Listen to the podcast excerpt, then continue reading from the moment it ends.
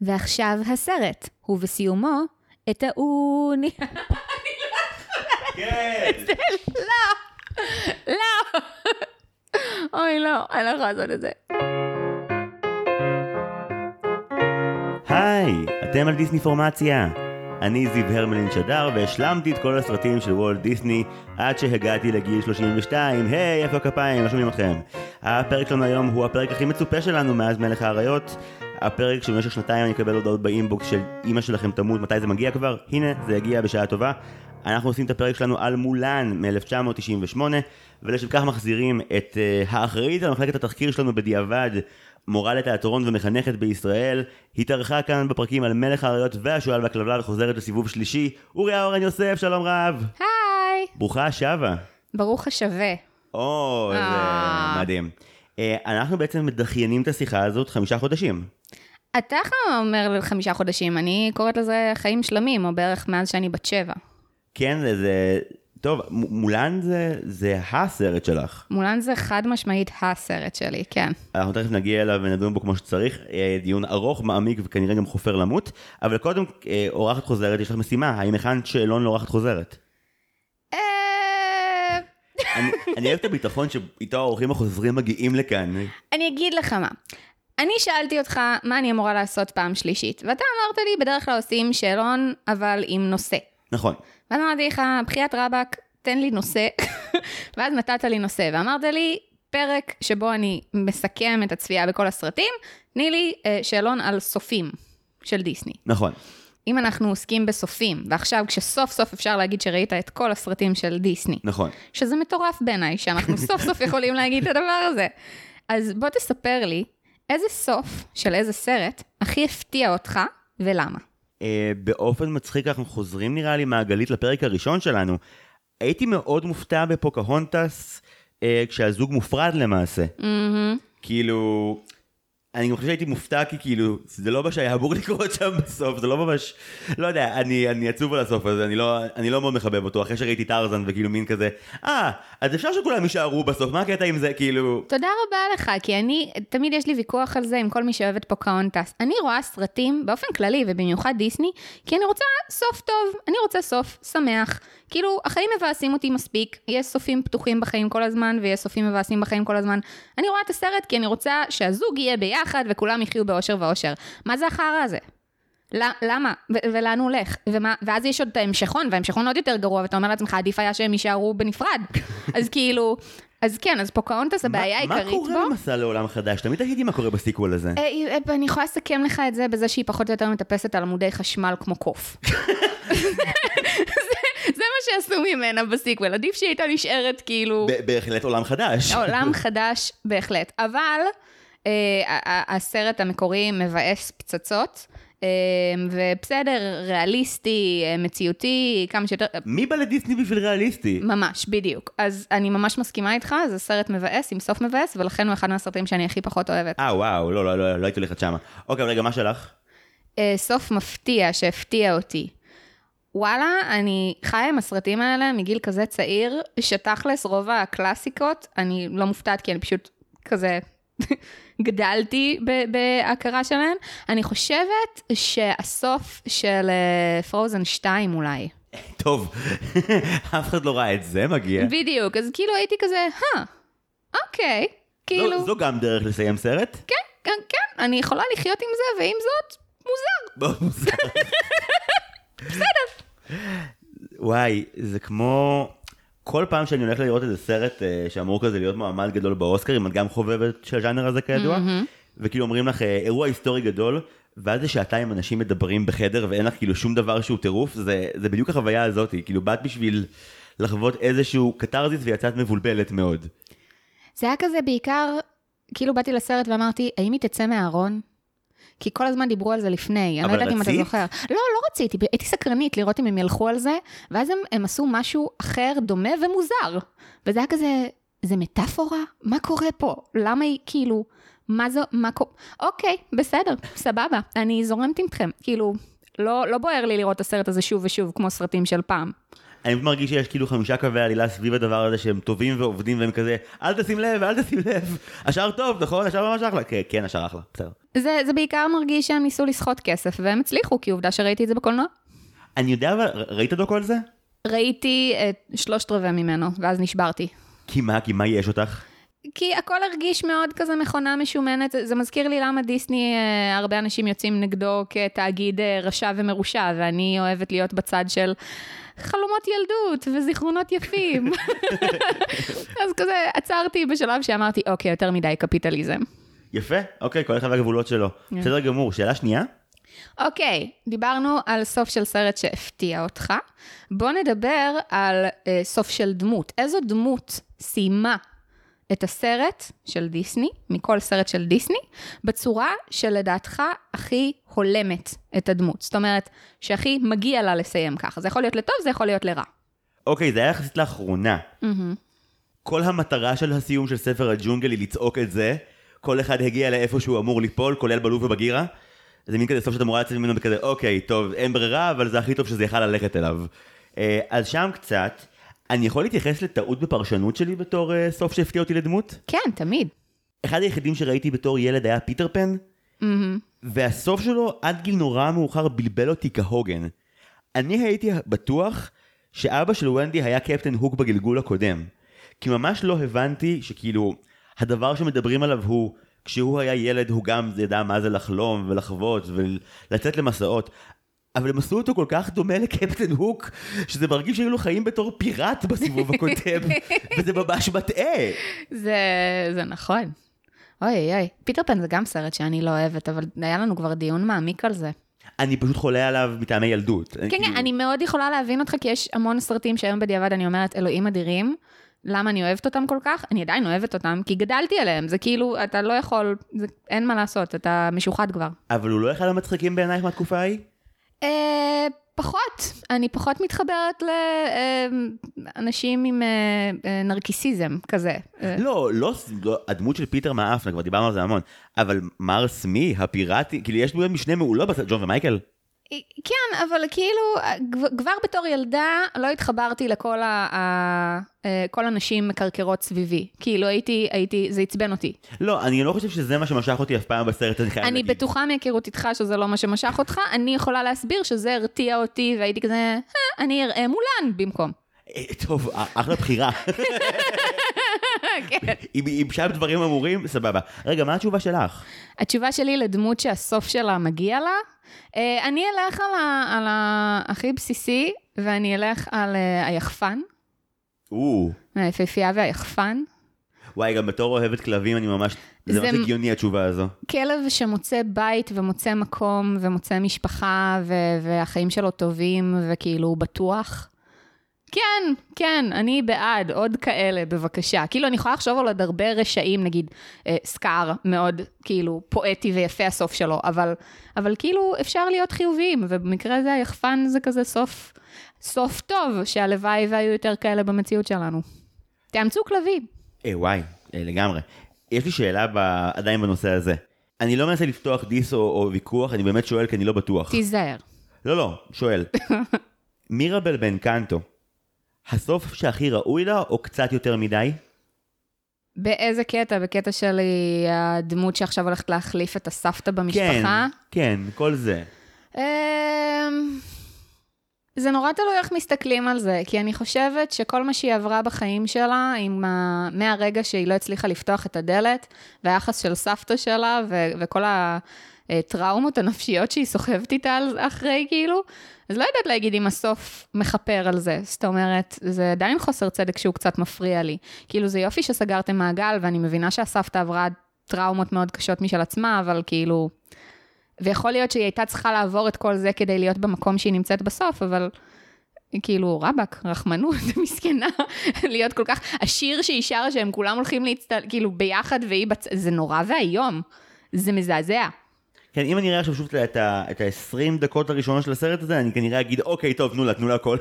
בסדר, היא עברה מספיק. אבל זה העניין, זה כאילו, השאלה היא מה אתה תופס כמספיק, כי גם אם בסוף היא הייתה זוכה בכל משאלות ליבה והכל התגשם לטובה וזה, האם זה מבטל את כל הסבל שהיה לפני ואת כל התחושות שהיא הרגישה לפני? זה עניין של פרשנות. יש כאלה שיגידו, כן, כי אם בסופו של דבר עכשיו בהווה טוב לה ובעתיד יהיה לה טוב, אז, אז מה שהיא עברה בעבר זה כאילו הביא אותה לנקודה הזאת. אבל יש אנשים שיגידו, וואלה, כאילו, מה שעברנו בעבר זה עדיין כואב, כאילו, אז זה שטוב לי עכשיו לא מבטל את זה שהיה לי מאוד קשה קודם, וזה לא בהכרח מפצה על הכל. אגב, אנשים שפחות מתעניינים באיש יגידו לך שכמעט כל המנהיגים והמצביעים הטובים ביותר בהיסטוריה הם אנשים שבאו מקושי. ומלהילחם על המקום שלהם, ו... ואנשים שבעים לרוב עושים עבודה הרבה פחות טובה כהכללה גסה. נכון. אז בהקשר הזה, התפקיד שהיא קיבלה ברמה המשפחתית כנראה היא תטיב איתו מאוד, אני מניח. אבל זה חתיכת... אה, כאילו זה ממש כזה עצוב, זה מאוד דיסני בעצם, זה כזה עצוב, עצוב, עצוב, oh my god, oh האוטופיה, כאילו זה, מה קורה?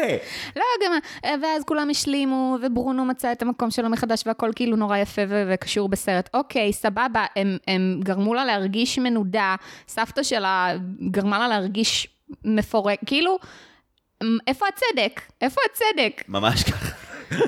זה שהיא הייתה צריכה ללוות את, ה, את האחיין החמוד, אחיין? בן דודי, אחיין. אחיין.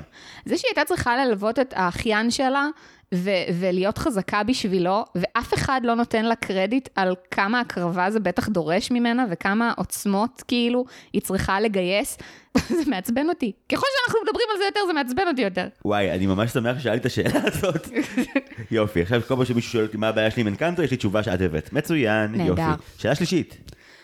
איזה סוף של איזה סרט היית משנה, ולמה, ומה היית משנה? אני מרגיש שהתשובה היא איכשהו סביב הגיבן מנוטרדם. לא כי הוא לא מסתיים אה, בצורה שאני כאילו אוהב במיוחד או לא אוהב במיוחד, כי מלכתחילה השאלה של מה, מה יהיה גורל נכון עבור הדמות הזאת שבמקור באמת היא מתה בייסורים ושם זה מסתיים כאילו בגעגועים וכיסופים לאהובתו כשהיא כבר מתה והוצאה להורג. אז, אז אוקיי, אני מבין למה אמרנו הוא לא יהיה איתה ביחד זה פשוט לא ריאליסטי וגם אין ביניהם שום דבר חוץ מכמיהה שלו. אולי הייתי נותן לה, לגרגויל והעז לרכב אל השקיעה וככה הייתי סוגר את הפינה. אולי זה היה פותר לי את הבעיה. אוי אוי אוי.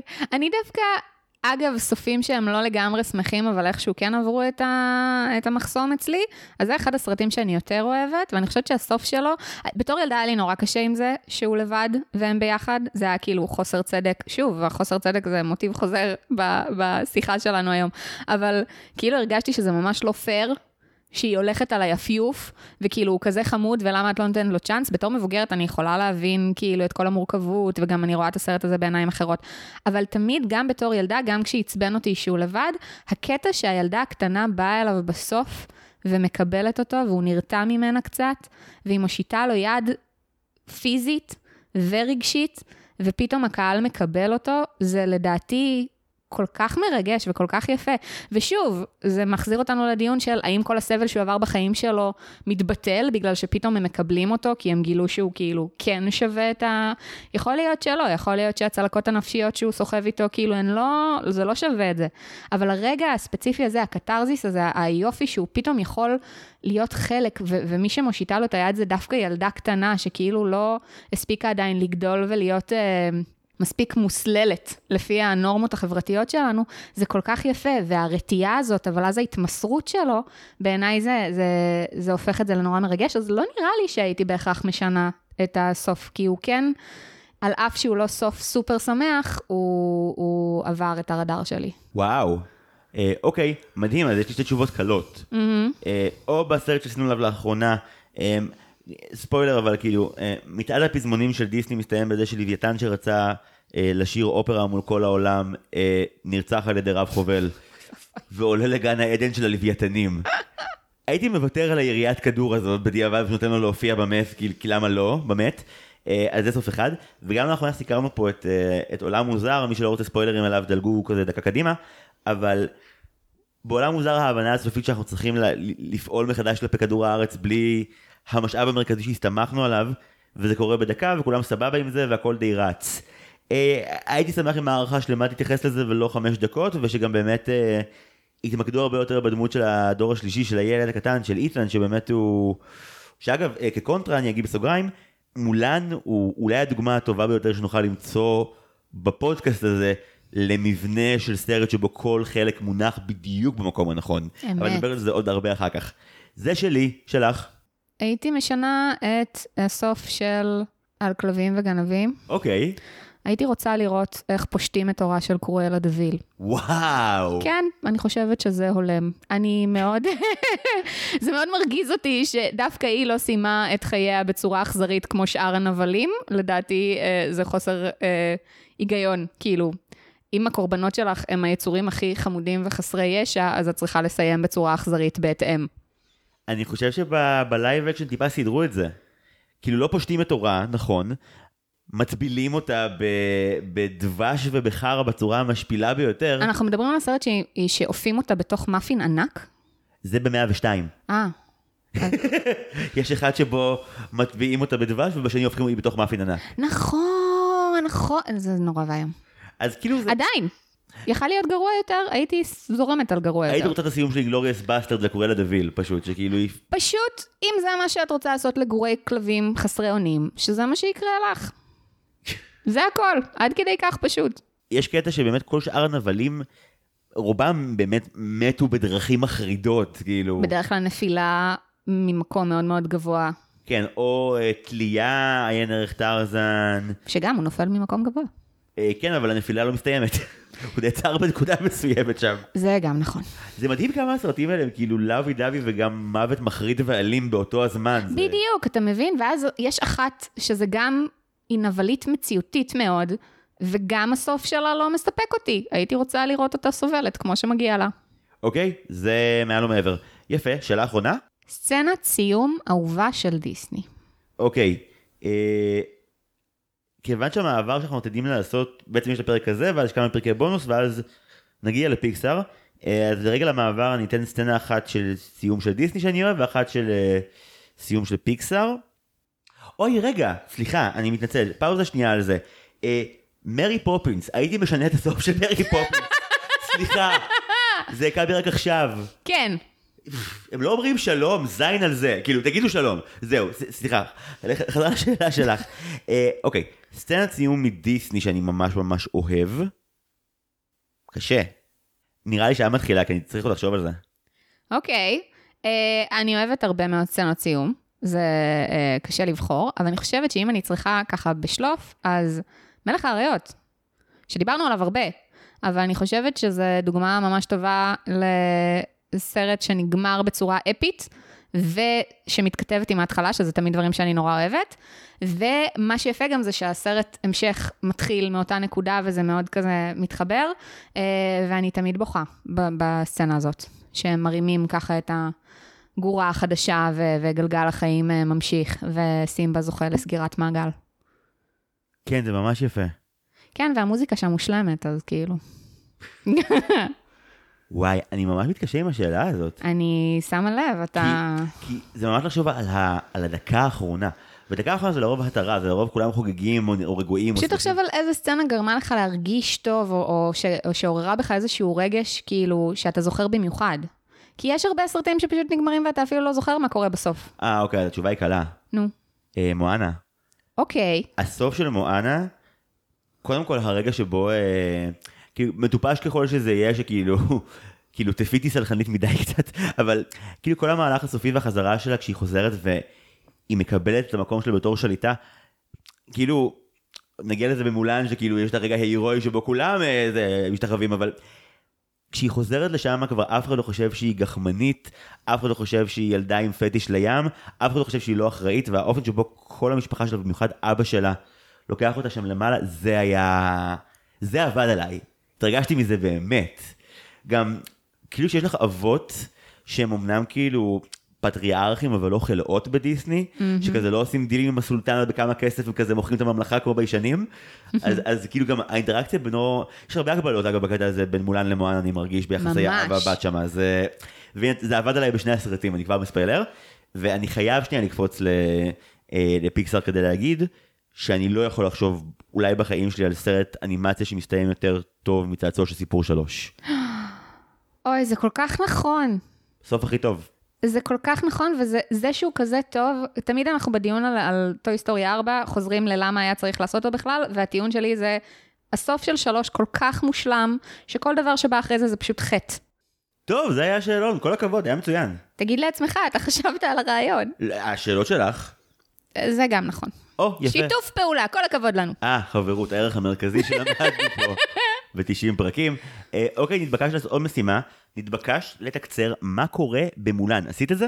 לא, צר לי, אם יש פה כאלה שמקשיבים ממש מההתחלה, שזה כאילו הפרקים שאני הייתי היו יחסית בהתחלה, אז אתם כבר אמורים לדעת שאני לא, לא טורחת לתקצר. אם לא ראיתם את הסרט עד עכשיו, תצפו. אני מרגיש שכאילו העבודה שלך בתור כאילו מחנכת ומורה לא עלתה עד עכשיו בפרק. אבל כולם הרגישו שהם צריכים ללכת לעמוד בפינה ולהתבייש, שזה בעצם רק אני. אני, אני, אני לא רוצה, כאילו, אני אגיד באופן היפותטי, שאולי פעם אחת תלמידה אמרה לי שהיא לא ראתה מולן, ואמרתי לה שאם היא לא תשלים, אני אכשיל אותה. היא השלימה? אני אמרתי באופן היפותטי, לא אמרתי שזה באמת קרה, אבל כן. אוקיי, וואו. יופי. יופי, אני מקווה שנציגי משרד החינוך לא מאזינים לפודקאסט הזה, אני מניח שהם לא. אוקיי, אז עכשיו שאף אחד לא יודע מה קורה במולן, תודה על זה. אה, סתם. די, נו, אם אתם פה, אתם יודעים מה קורה לא, במולן. לא, לא, הם יודעים, הם יודעים. אני אגיד שזה הסרט שחיכה לפרק האחרון שכזה עובר את הסרטים, כי כששאלתי לפני כמה שנים בפייסבוק שלי מה סרט הדיסני האהוב על כל האנשים או מה ה top three שלהם, מולן היה מקום שני אחרי מלך האריות. הוא היה, והוא היה קרוב אליו ממש. וואו, באמת? כן, כן, כן, מלך האריות עדיין הוא כאילו הקונצנזוס המרכזי לפחות בארץ בקרב חוג מכרינו, אבל מולן היה ממש קרוב אליו, ואני חייב לומר, כאילו, לא בשביל הפרובוקציה, אבל אני יותר אוהב אותו. תודה רבה, וואי, הייתי בטוחה שכאילו לא נסכים על זה, אבל אני, אני באמת באמת אוהבת את מלך האריות אהבה גדולה, אבל מולן לוקח בכל היבט מבחינתי. גם את וגם אני ראינו אותו במצטבר ארבע פעמים לקראת השיחה הזאת. כשאצלי מצטבר את זה במשך חמישה חודשים, ואצלך במצטבר זה סופש. נכון, בגלל שראיתי פעם בעברית ופעם באנגלית, וזה כאילו המינימום מבחינתי לפני שאני באה לפה, ואז פשוט נזכרתי כמה אני אוהבת אותו, אז ראיתי אותו עוד פעמיים סתם בשביל הכיף. ועוד פעמיים היו שוב גם עברית וגם אנגלית? Uh, בעברית. ידעתי. ידעתי. אבל זה פשוט בגלל שמולן מבחינתי, יותר מכל סרט אחר אני חושבת, אני, אני מתה על דיסני, דיסני זה כאילו הילדות שלי, ו, ולצערי, או לשמחתי, גם, גם חלק מאוד גדול מהבגרות אה, שלי, אבל, אה, אבל מולן זה הסרט הראשון שראיתי בקולנוע. כאילו ראיתי דיסני לפני, אבל אי אפשר למחוק את החוויה הזאת שהיא הייתה פשוט אירוע מכונן בחיים שלי. אני מת על זה שאת הסבב הזה של הסרטים, כאילו, פתחנו בסרט הראשון שאני ראיתי בקולנוע, אנחנו מסיימים בסרט הראשון שאת ראית בקולנוע. זה מהמם. כן, אבל החוויה שלך עם מולן הייתה כנראה מוצלחת יותר מהחוויה הראשונה שלי עם פוקהונטס. תשמע, זה, זה לא היה רק צפייה בסרט. אני חושבת שאם הסרט היה פחות טוב, זה היה יכול להיות פחות משמעותי, אבל מן הסתם מה שהוסיף לסנטימנטליות ולאהבה הגדולה שלי לסרט זה כל המסביב. כאילו, אני יכולה להגיד לך שזה היה ביום שבת, בהקרנה של 11 בבוקר, בקולנוע חורב, שמאז נסגר. אני יכולה להגיד לך שזה היה באולם מספר 2, ושישבנו בשורה שנייה לפני הסוף. אני יכולה להגיד לך שסבא שלי לקח אותי, וזו הייתה פעם ראשונה מבין רבות שראינו ביחד סרטים בקולנוע. ואני יכולה להגיד לך שיצאתי משם מוקסמת עד עמקי נשמתי, ולא יכולתי להפסיק לדבר על הסרט הזה שבועות אחר כך. הייתי אובססיבית. אה, וזה חלק מהחוויה, כאילו לראות את זה על מסך ענק, ו- והמוזיקה שם כל כך טובה, והעלילה כל כך סוחפת, אבל זה גם ה- פתאום לראות את זה בקולנוע, זה שונה מלראות את זה על טלוויזיה קטנטנה בבית. אה, זה נכון, ועם זאת, אה, הצפייה הראשונה שלי בו לקראת ההסכת הייתה במרץ, כשעשינו הקרנה שלו בסינמטק חולון, כי כמובן מולנו הוא סרט הפורים האולטימטיבי, ו... ואני יכול להגיד שדווקא לראות אותו על מסך גדול היה לי קשה, כי לא הייתי מוכן ליעילות שלו. אני רגיל שסרטי דיסני אה, מתמרחים ויש לך כל מיני סצנות שהם כזה אווירה, או דמויות משנה שלא יהיו משמעותיות. זה לא קיים בסרט הזה, כל דבר שהוא מראה לך יהיה מאוד משמעותי בהמשך. אין לו, אפילו הדמות של הצרצר חסר המזל המשמעותית לתמה המרכזית של הסרט שזה התחזות, ובאופן כללי זה פשוט די לא נורמלי כמה ש... מכל סרטי דיסני שראיתי, זה היה אחד מהאלה שהכי צריך להיות מרוכזים בהם, כמעט כאילו זה כריסטופר נולן.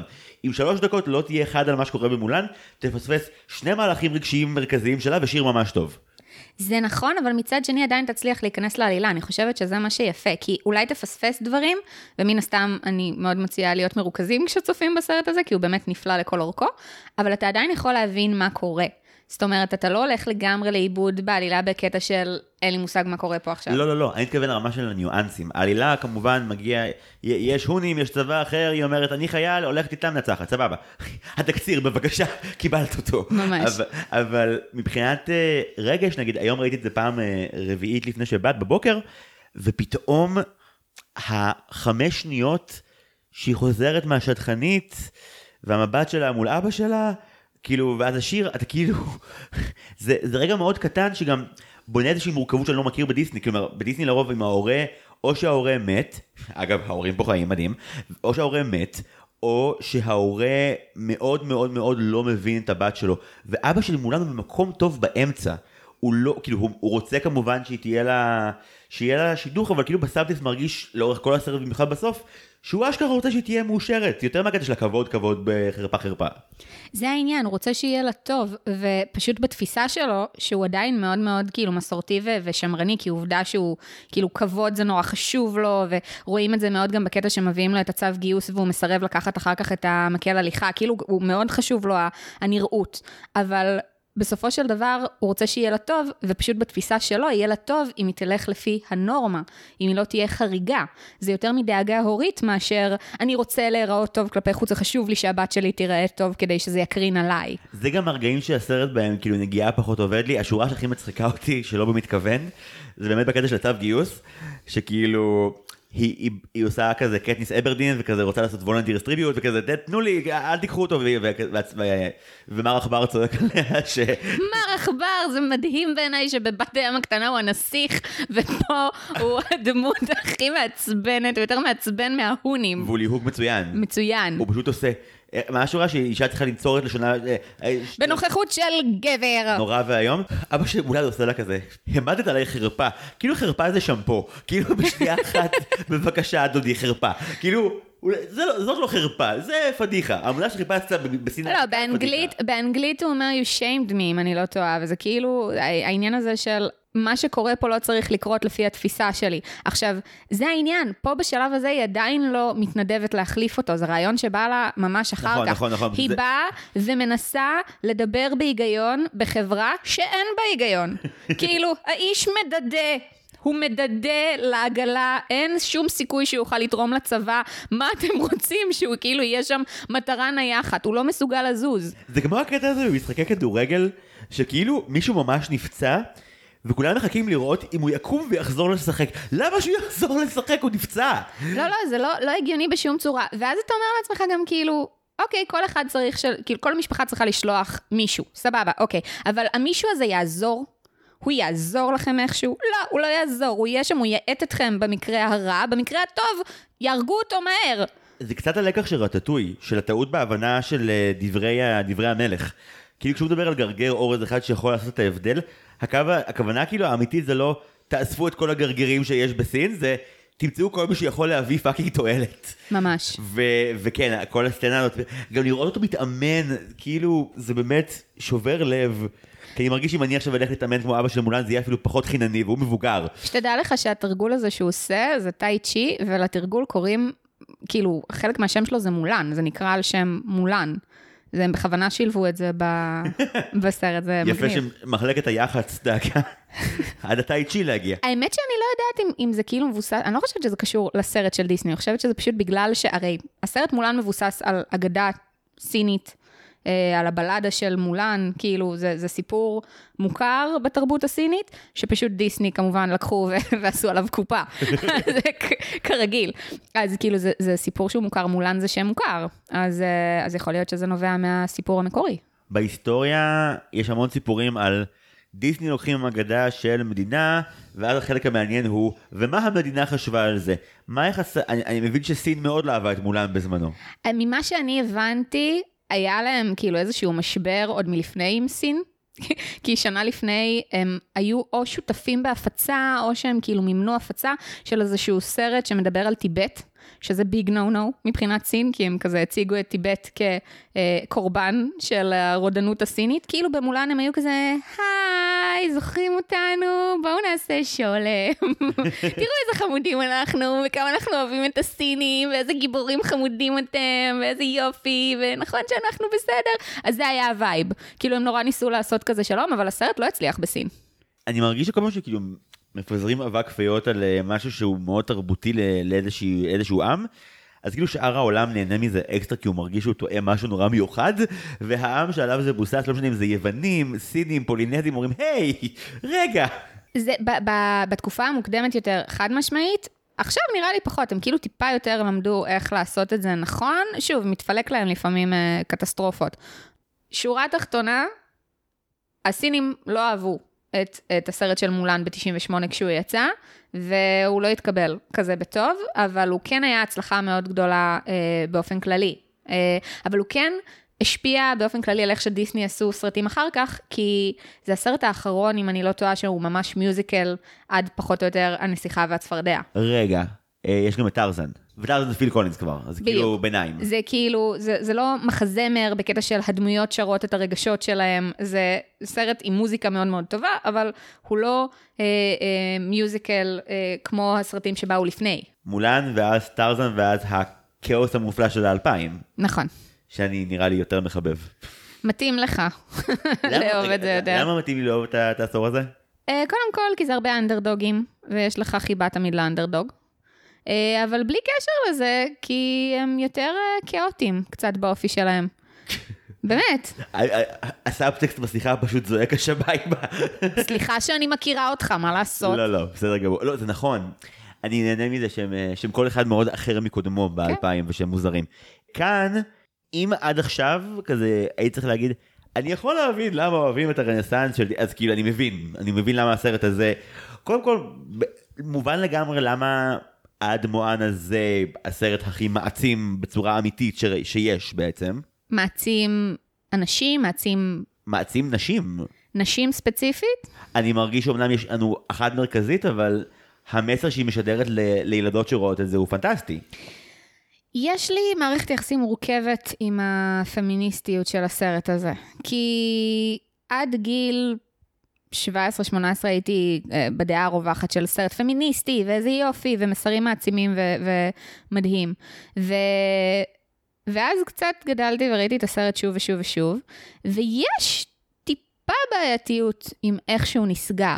כאילו זה נורא עניין של פרשנות של איך אתה בוחר להסתכל, כמו כל דבר בתכלס, איך אתה בוחר לקרוא את מה שהם מביאים לך, אבל כאילו זה סרט שמדבר על כמה היא צריכה למצוא את המקום שלה, ואיך היא צריכה להיות כאילו מי שהיא בפנים כלפי חוץ, ו- וכל התהליך שהיא עוברת, אפשר לדבר על זה גם מבחינה של כאילו, של, של הקהילה הלהט"בית, גם זה יש הרבה מאוד דברים שכאילו בזמנו פחות התייחסו אליהם, והיום אפשר לקרוא אותם בקריאה מאוד קווירית, אבל כאילו הסוף, היא מגיעה חזרה הביתה, מציעים לה תפקיד במועצה של הקיסר. כן, היא הגיעה לפסגת השאיפות של רוב האזרחים הסינים. והיא אומרת, לא הייתי בבית הרבה זמן, אני אחזור. סבבה, מתגעגעת להורים שלה, מתגעגעת למשפחה שלה, לגיטימי, כאילו, זה לא, לא בהכרח אומר משהו רע עליה. אבל היא מגיעה, וזה מרגיש שהדבר שהכי חשוב לה זה שאבא שלה כאילו יקבל את הכבוד, נכון, היא מביאה לו את החרב ואת האות של הקיסר. ואז אבא שלה כאילו נותן לה אישור, הוא אומר לה, אה, הגאווה והכבוד הגדולים מכולם זה שיש לי אותך בתור בת. נכון? וזה כאילו, זה מרגש, ואני מאוד מאוד אוהבת את זה שהוא מקבל אותה, ואני מאוד אוהבת את זה שהיא סוף סוף יכולה להיות עצמה, אבל יש בזה משהו קצת מבאס, שכאילו בסופו של דבר התגמול הכי גדול שהיא מקבלת על, על מי שהיא, זה זה שגם אבא שלה וגם הבחור, כאילו, רוצים אותה. כאילו, זה נגמר בזה שהאבא מקבל אותה, והבחור בא לחזר אחריה. וזה... לא יודעת, בדיעבד זה קצת מבאס אותי, אני לא אשקר. שמה, שהיא לא יושבת במועצה ומחליטה דברים? שהיא לא יכולה גם וגם. אבל היא, כאילו, אוקיי, בק, בקריאה המאוד אה, תמימה שלי אולי, היא דמות מאוד צעירה. הקיסר בפירוש, כאילו, ח- חייב לה את חייו לחלוטין. זה לא, זה לא סוף פסוק בהרגשה, זה פשוט מרגיש שמין היעד שאליו היא רצתה, וגם חלק ממה שהופך אותה לגיבורה מדהימה, זה שהיא לא עשתה את זה מתוך איזשהו אה, אינטרס או רצון להיות קרובה לצלחת, היא פעלה ממניעים שהם בין טהורים לריצוי הורים, שזה מתחרז, אבל ריצוי ההורים בסרט הזה בגלל שאבא שלה הוא לא כלב, והוא דווקא בן אדם מאוד מתוק ו... ואומנם חסום, אבל כן means well, זה לא הרגיש לי רע שהיא חוזרת אליו ובסופו של דבר מקבלת את האישור, שגם נוסח האישור הוא נוסח לא מבאס. הנוסח הוא כאילו קרוב לתודה לאל שחזרת ואני מאוד שמח שאת לא מתה, כאילו. הוא באמת לא נראה שהכבוד פתאום כזה מעסיק אותו כמו שכאילו היא פה והוא אוהב אותה, זה דווקא... כאילו, אני מבין למה הסינים לא יאהבו את זה, אבל אני מאוד אוהב את זה. לא, אני מסכימה איתך שהתהליך שהוא עובר מקסים, כי עצם זה שהוא אומר, הוא זורק הצידה את המתנות שהיא הביאה, שזה נורא יפה וזה גם סמלי ויזואלית של, זה לא מעניין אותי, את מעניינת אותי, את במרכז. אבל היא, שאמורה להיות הדמות המרכזית, היא הדמות שאנחנו מלווים לאורך כל הסרט, אז נכון, היא, היא כאילו הגשימה את עצמה, ונכון שכל הסיבה שהיא בכלל יצאה למלחמה הזאת זה כי אבא שלה היה מה שעניין אותה והמשפחה שלה. אז זה נכון שהיא חוזרת אליהם. אני, אני לא אומרת שהיא הייתה חייבת להישאר במועצה כדי שזה יהיה סוף טוב. פשוט מרגיש שזה הט... זה הטעם שנשארנו איתו בסוף. עכשיו, אם הוא היה לגמרי סותר את הדמות או מבטל את כל התהליך שלה, אז ברור שהייתי שונאת את זה. אני לא שונאת את זה, אני אוהבת את הסוף של הסרט, הוא מקסים בעיניי. אבל כאילו מבחינת קריאה פמיניסטית, לא יודעת אם בהכרח זה מה שהייתי רוצה בשבילה. אולי, אולי זה היה צריך להיות כאילו, אגב, סופים שאולי הייתי משנה, שיהיה בזה כן איזושהי נימה של, של מה הדרך שמצפה לה עכשיו. שלא כאילו, הפרס שהיא קיבלה זה שבא אחרי הגבר שווה הביתה ועכשיו סוף סוף כולם מקבלים אותה. אז לא יודעת, זה כאילו, שוב, זה עניין של קריאה, אם אתה רוצה להיות קטנוני, אתה יכול להתמקד בזה, ואם אתה רוצה להיות אה, שמח, אז תתמקד במה שטוב. אם אני גוזר שנייה שתי סצנות אחורה, אז עצם הסיטואציה שבה כל fucking סין משתחווה בפני אישה שהצילה אותם, זה מדהים.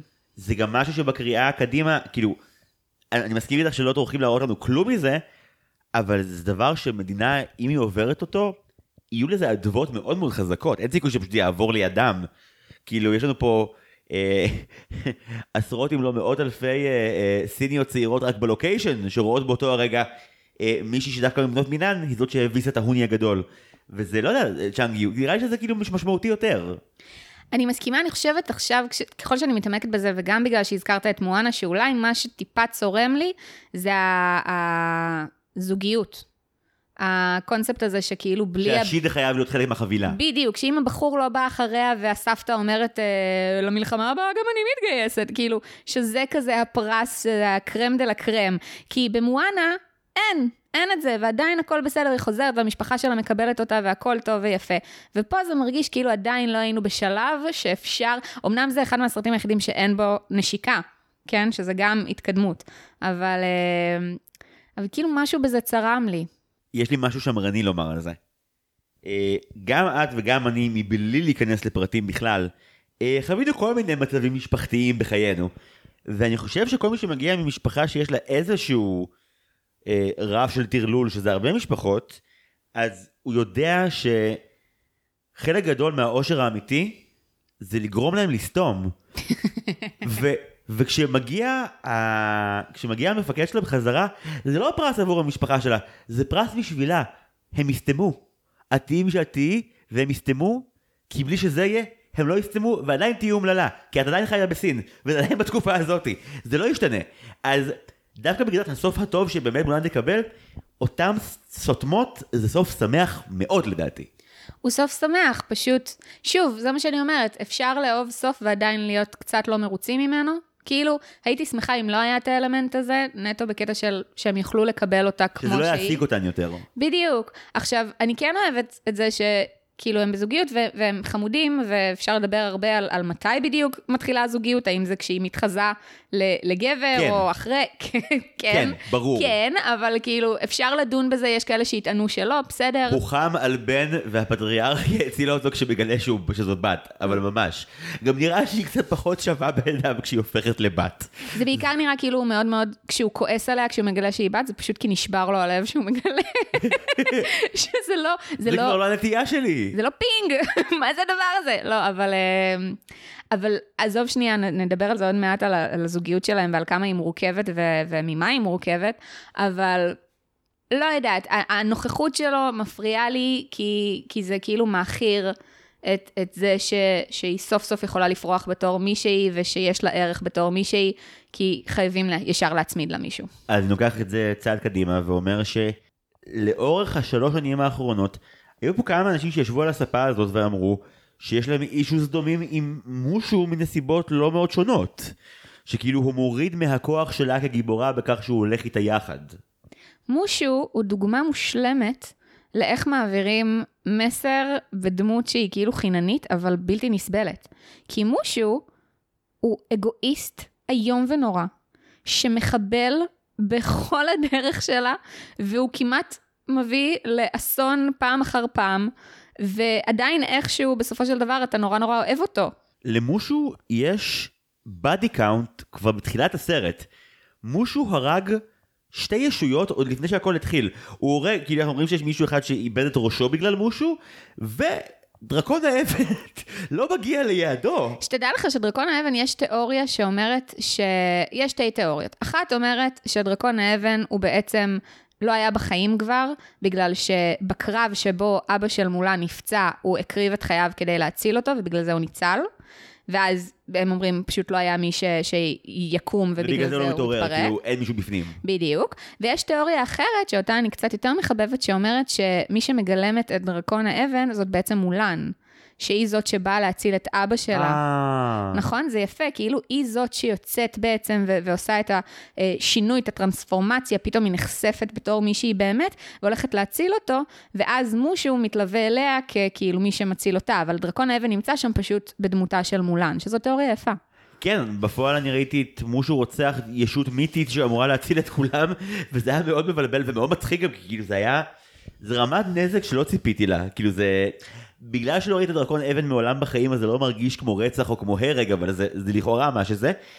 אגב, צריך להחמיא מאוד לסרט גם על הקצב המדהים שלו. מושו מגיע אחרי 20 דקות, מולן חיילת אחרי חצי שעה, ובדומה למלך האריות למען האמת, זה לא... האקספוזיציה לא נורא מורגשת כי שופכים עלייך גם המון.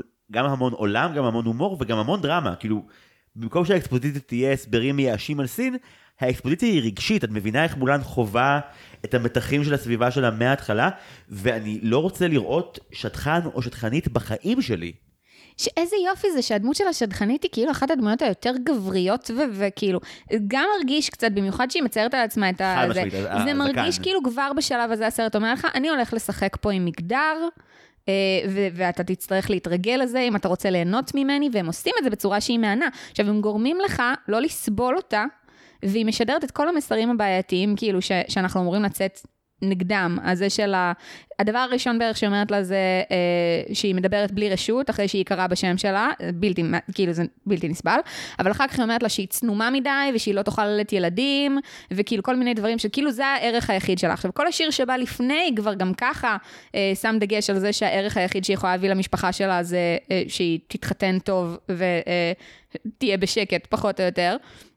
אבל השדכנית כל כך מעצימה את זה, שאתה פשוט, אתה שמח כשהיא עולה באש. לגמרי. אין לי חברות או חברים שהיו אצל שטחן או שטחנית, אבל מהסיפורים של, של, של חברות שלי על החוויה של ללכת לגינקולוג שאת בת 30 ועדיין לא בהיריון, זה ממש הרגיש דומה. כאילו פשוט, יש פה איש מקצוע, אבל הוא בעצם פה כדי לעלוב בך ולגרום לך לאבד את כל הביטחון העצמי שלך ולהרגיש נורא. זה בדיוק העניין, היא לא שדכנית, היא כאילו פרובלם פיקסר, היא באה כדי לסמן וי, למצוא להם, היא גם, תראי לי איך את מוזגת תה, כדי שאני אראה שהמשפחה של בעלך תהיה מרוצה מאיך שאת עושה את זה. כאילו אין שום מטרה שהיא תהיה מאושרת, או שהיא תמצא מישהו שהיא מסתדרת איתו. זה בכלל לא משנה, היא באה לפתור למשפחות בעיה, וכאילו להיפטר מהבנות שלהם. כשראיתי לפני איזה כמה חודשים את, אה, את חברי הדרקון אליוט, אז התלונה המרכזית שלי הייתה שהמון פעמים מרגיש שהסלפסטיק הוא דמויות שלא מגיע להם ממש סובלות. וכאן עם השטחנית זה היה כזה, או לא, אני יכול מאוד מאוד לאהוב סלפסטיק שהוא מכוון כלפי דמות שמגיע לה. ובאמת שעם כל צפייה בסיקוונס הזה, גם בעיקר עם התחושה שכאילו, מסע הייסורים שהכלה לעתיד צריכה לעבור עוד לפני השדכנית, כל ה- הנקרצף נשפשף הזה שהוא, יש לומר, זה ה number הראשון של הסרט. נכון. חינני מאוד, באופן מוזר, גם כותרות הפתיחה אה, לוקחות את הנושא שלו ומשמיעות אותו עוד פעם בהרמוניה יותר גבוהה. וזה אגב, אתה יודע שהמנגינה הזאת, רק עכשיו גיליתי את זה, המנגינה הזאת, זה המנגינה שפיטר פן מנגן בחליל שלו. מה? כן, הם חזרו לזה כאילו בכוונה? מסתבר. נכון! כן, אני אני עכשיו כן, טם טדה טדה, נכון? כן, איזה מוזר, לא, לא ידעתי את זה בכלל. כן, כן, מסתבר שזה איזשהו רפרנס, גם לא ברור למה. אז- אבל זה הרגיש מוכר מסיבה, את אומרת. כן, כן. זה שיר נורא מצחיק אבל גם נורא מאמלל.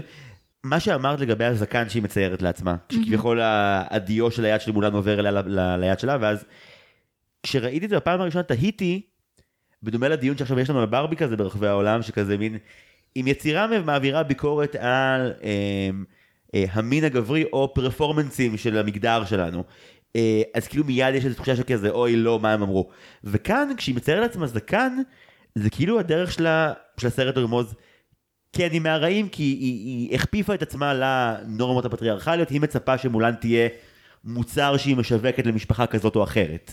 יש בזה משהו. אני חושבת שבאופן כללי, גם כל ה... הסרט מאוד יוצא נגד, אה, הוא הרבה פעמים כאילו צוחק על כאלה שמנסים להיות גבריים בכוח. גם מולן, כשהיא מנסה את הפרפורמנס שלה בהתחלה, והיא עדיין לא יודעת כל כך איך להיות פינג, אז, אז זה מאוד מוקצן ומאוד מגוחך. והסוס שלה לועג לה. בדיוק, זה, זה ברמה של כאילו, זה, זה, זה מצחיק אותנו. אז כל הרעיון הזה של הלנסות להיראות כמו, והלאמץ גבריות וראיית עולם גברית, הם לא, זה לא יוצא נגד גבריות עצמה, כי גבריות יכולה להיות דבר נהדר, הוא יוצא נגד גבריות רעילה וכל העניין הזה של, כאילו, זה חייב להיות ככה שגבר הוא חזק וזה, וכל מה שמשנה זה מה שאכפת לו, ונשים לא חשובות בכלל. אז, אז זה מגחיך אותה, אבל לא בגלל שהיא כאילו בדרג, אלא בגלל שמה שזה מסמל על התפיסת עולם שלה שהיא בעייתית. כן, זה גם גורם לך מאוד לאהוב אותה, כי מולן, בשליש הראשון של הסרט, מולן לא מצליחה לגלם אף תפקיד. מולן לא מצליחה להיות אה, הבת שהיא רוצה להיות, היא לא מצליחה להיות אישה כמו שמצפים ממנה להיות אישה, וכשהיא אמורה לגלם גבר, גם זה לוקח רגע. המזל הוא שהטקסים הבבונים שמאפיינים גברים, ספציפית גם גברים לוחמים, הם משהו שהסרט מציג כמשהו שהוא מאוד בר למידה. כאילו תאמץ זריז את, את, ה- את הגוון הנכון של הכל, את הרמה הנכונה של הצ'פחות, וכאילו תלמד את המינונים, כי זה לא שהיא גרועה בזה בהתחלה, היא, עושה טיפה יותר מדי, היא מרביצה קצת חזק מדי, היא אומרת אבל הכל שוב, תמיד. למה היא עושה את זה? זה מה שאני חוזרת למה מושו, שזה. מושו. מושו מחבל לה בדרך, מושו לא אחראי להצלחה שלה, מושו, היא הצליחה למרות מושו ולא בזכות מושו. השלב היחיד שבו אפשר להגיד שמושו עוזר, זה שהוא סוף סוף חושף את האמת, כשיש להם את הרגע שבר, אנחנו נדבר על זה בטח בהמשך בהרחבה, אבל יש את הרגע הזה שהם יושבים בשלג, וכולם מתוודים, וכולם מדברים על מה הם באמת, ולעומת זה, וסוף סוף הוא אומר לה, לא שלחו אותי, אני פה בטעות, אני לא הייתי אמור זה, אני איום ונורא. ורק אז, מהנקודה הזאת, הוא אשכרה מועיל. כי אפילו שנייה לפני זה, בקרב מול ההונים, הוא זה שבטעות משגר את הזיקוק שגורם לזה שכאילו תופסים אותם. זאת אומרת, הוא עושה בעיות מהשנייה הראשונה, וההדרכה שלו איומה. כל טיפ שהוא נותן לה מסבך אותה בצרות.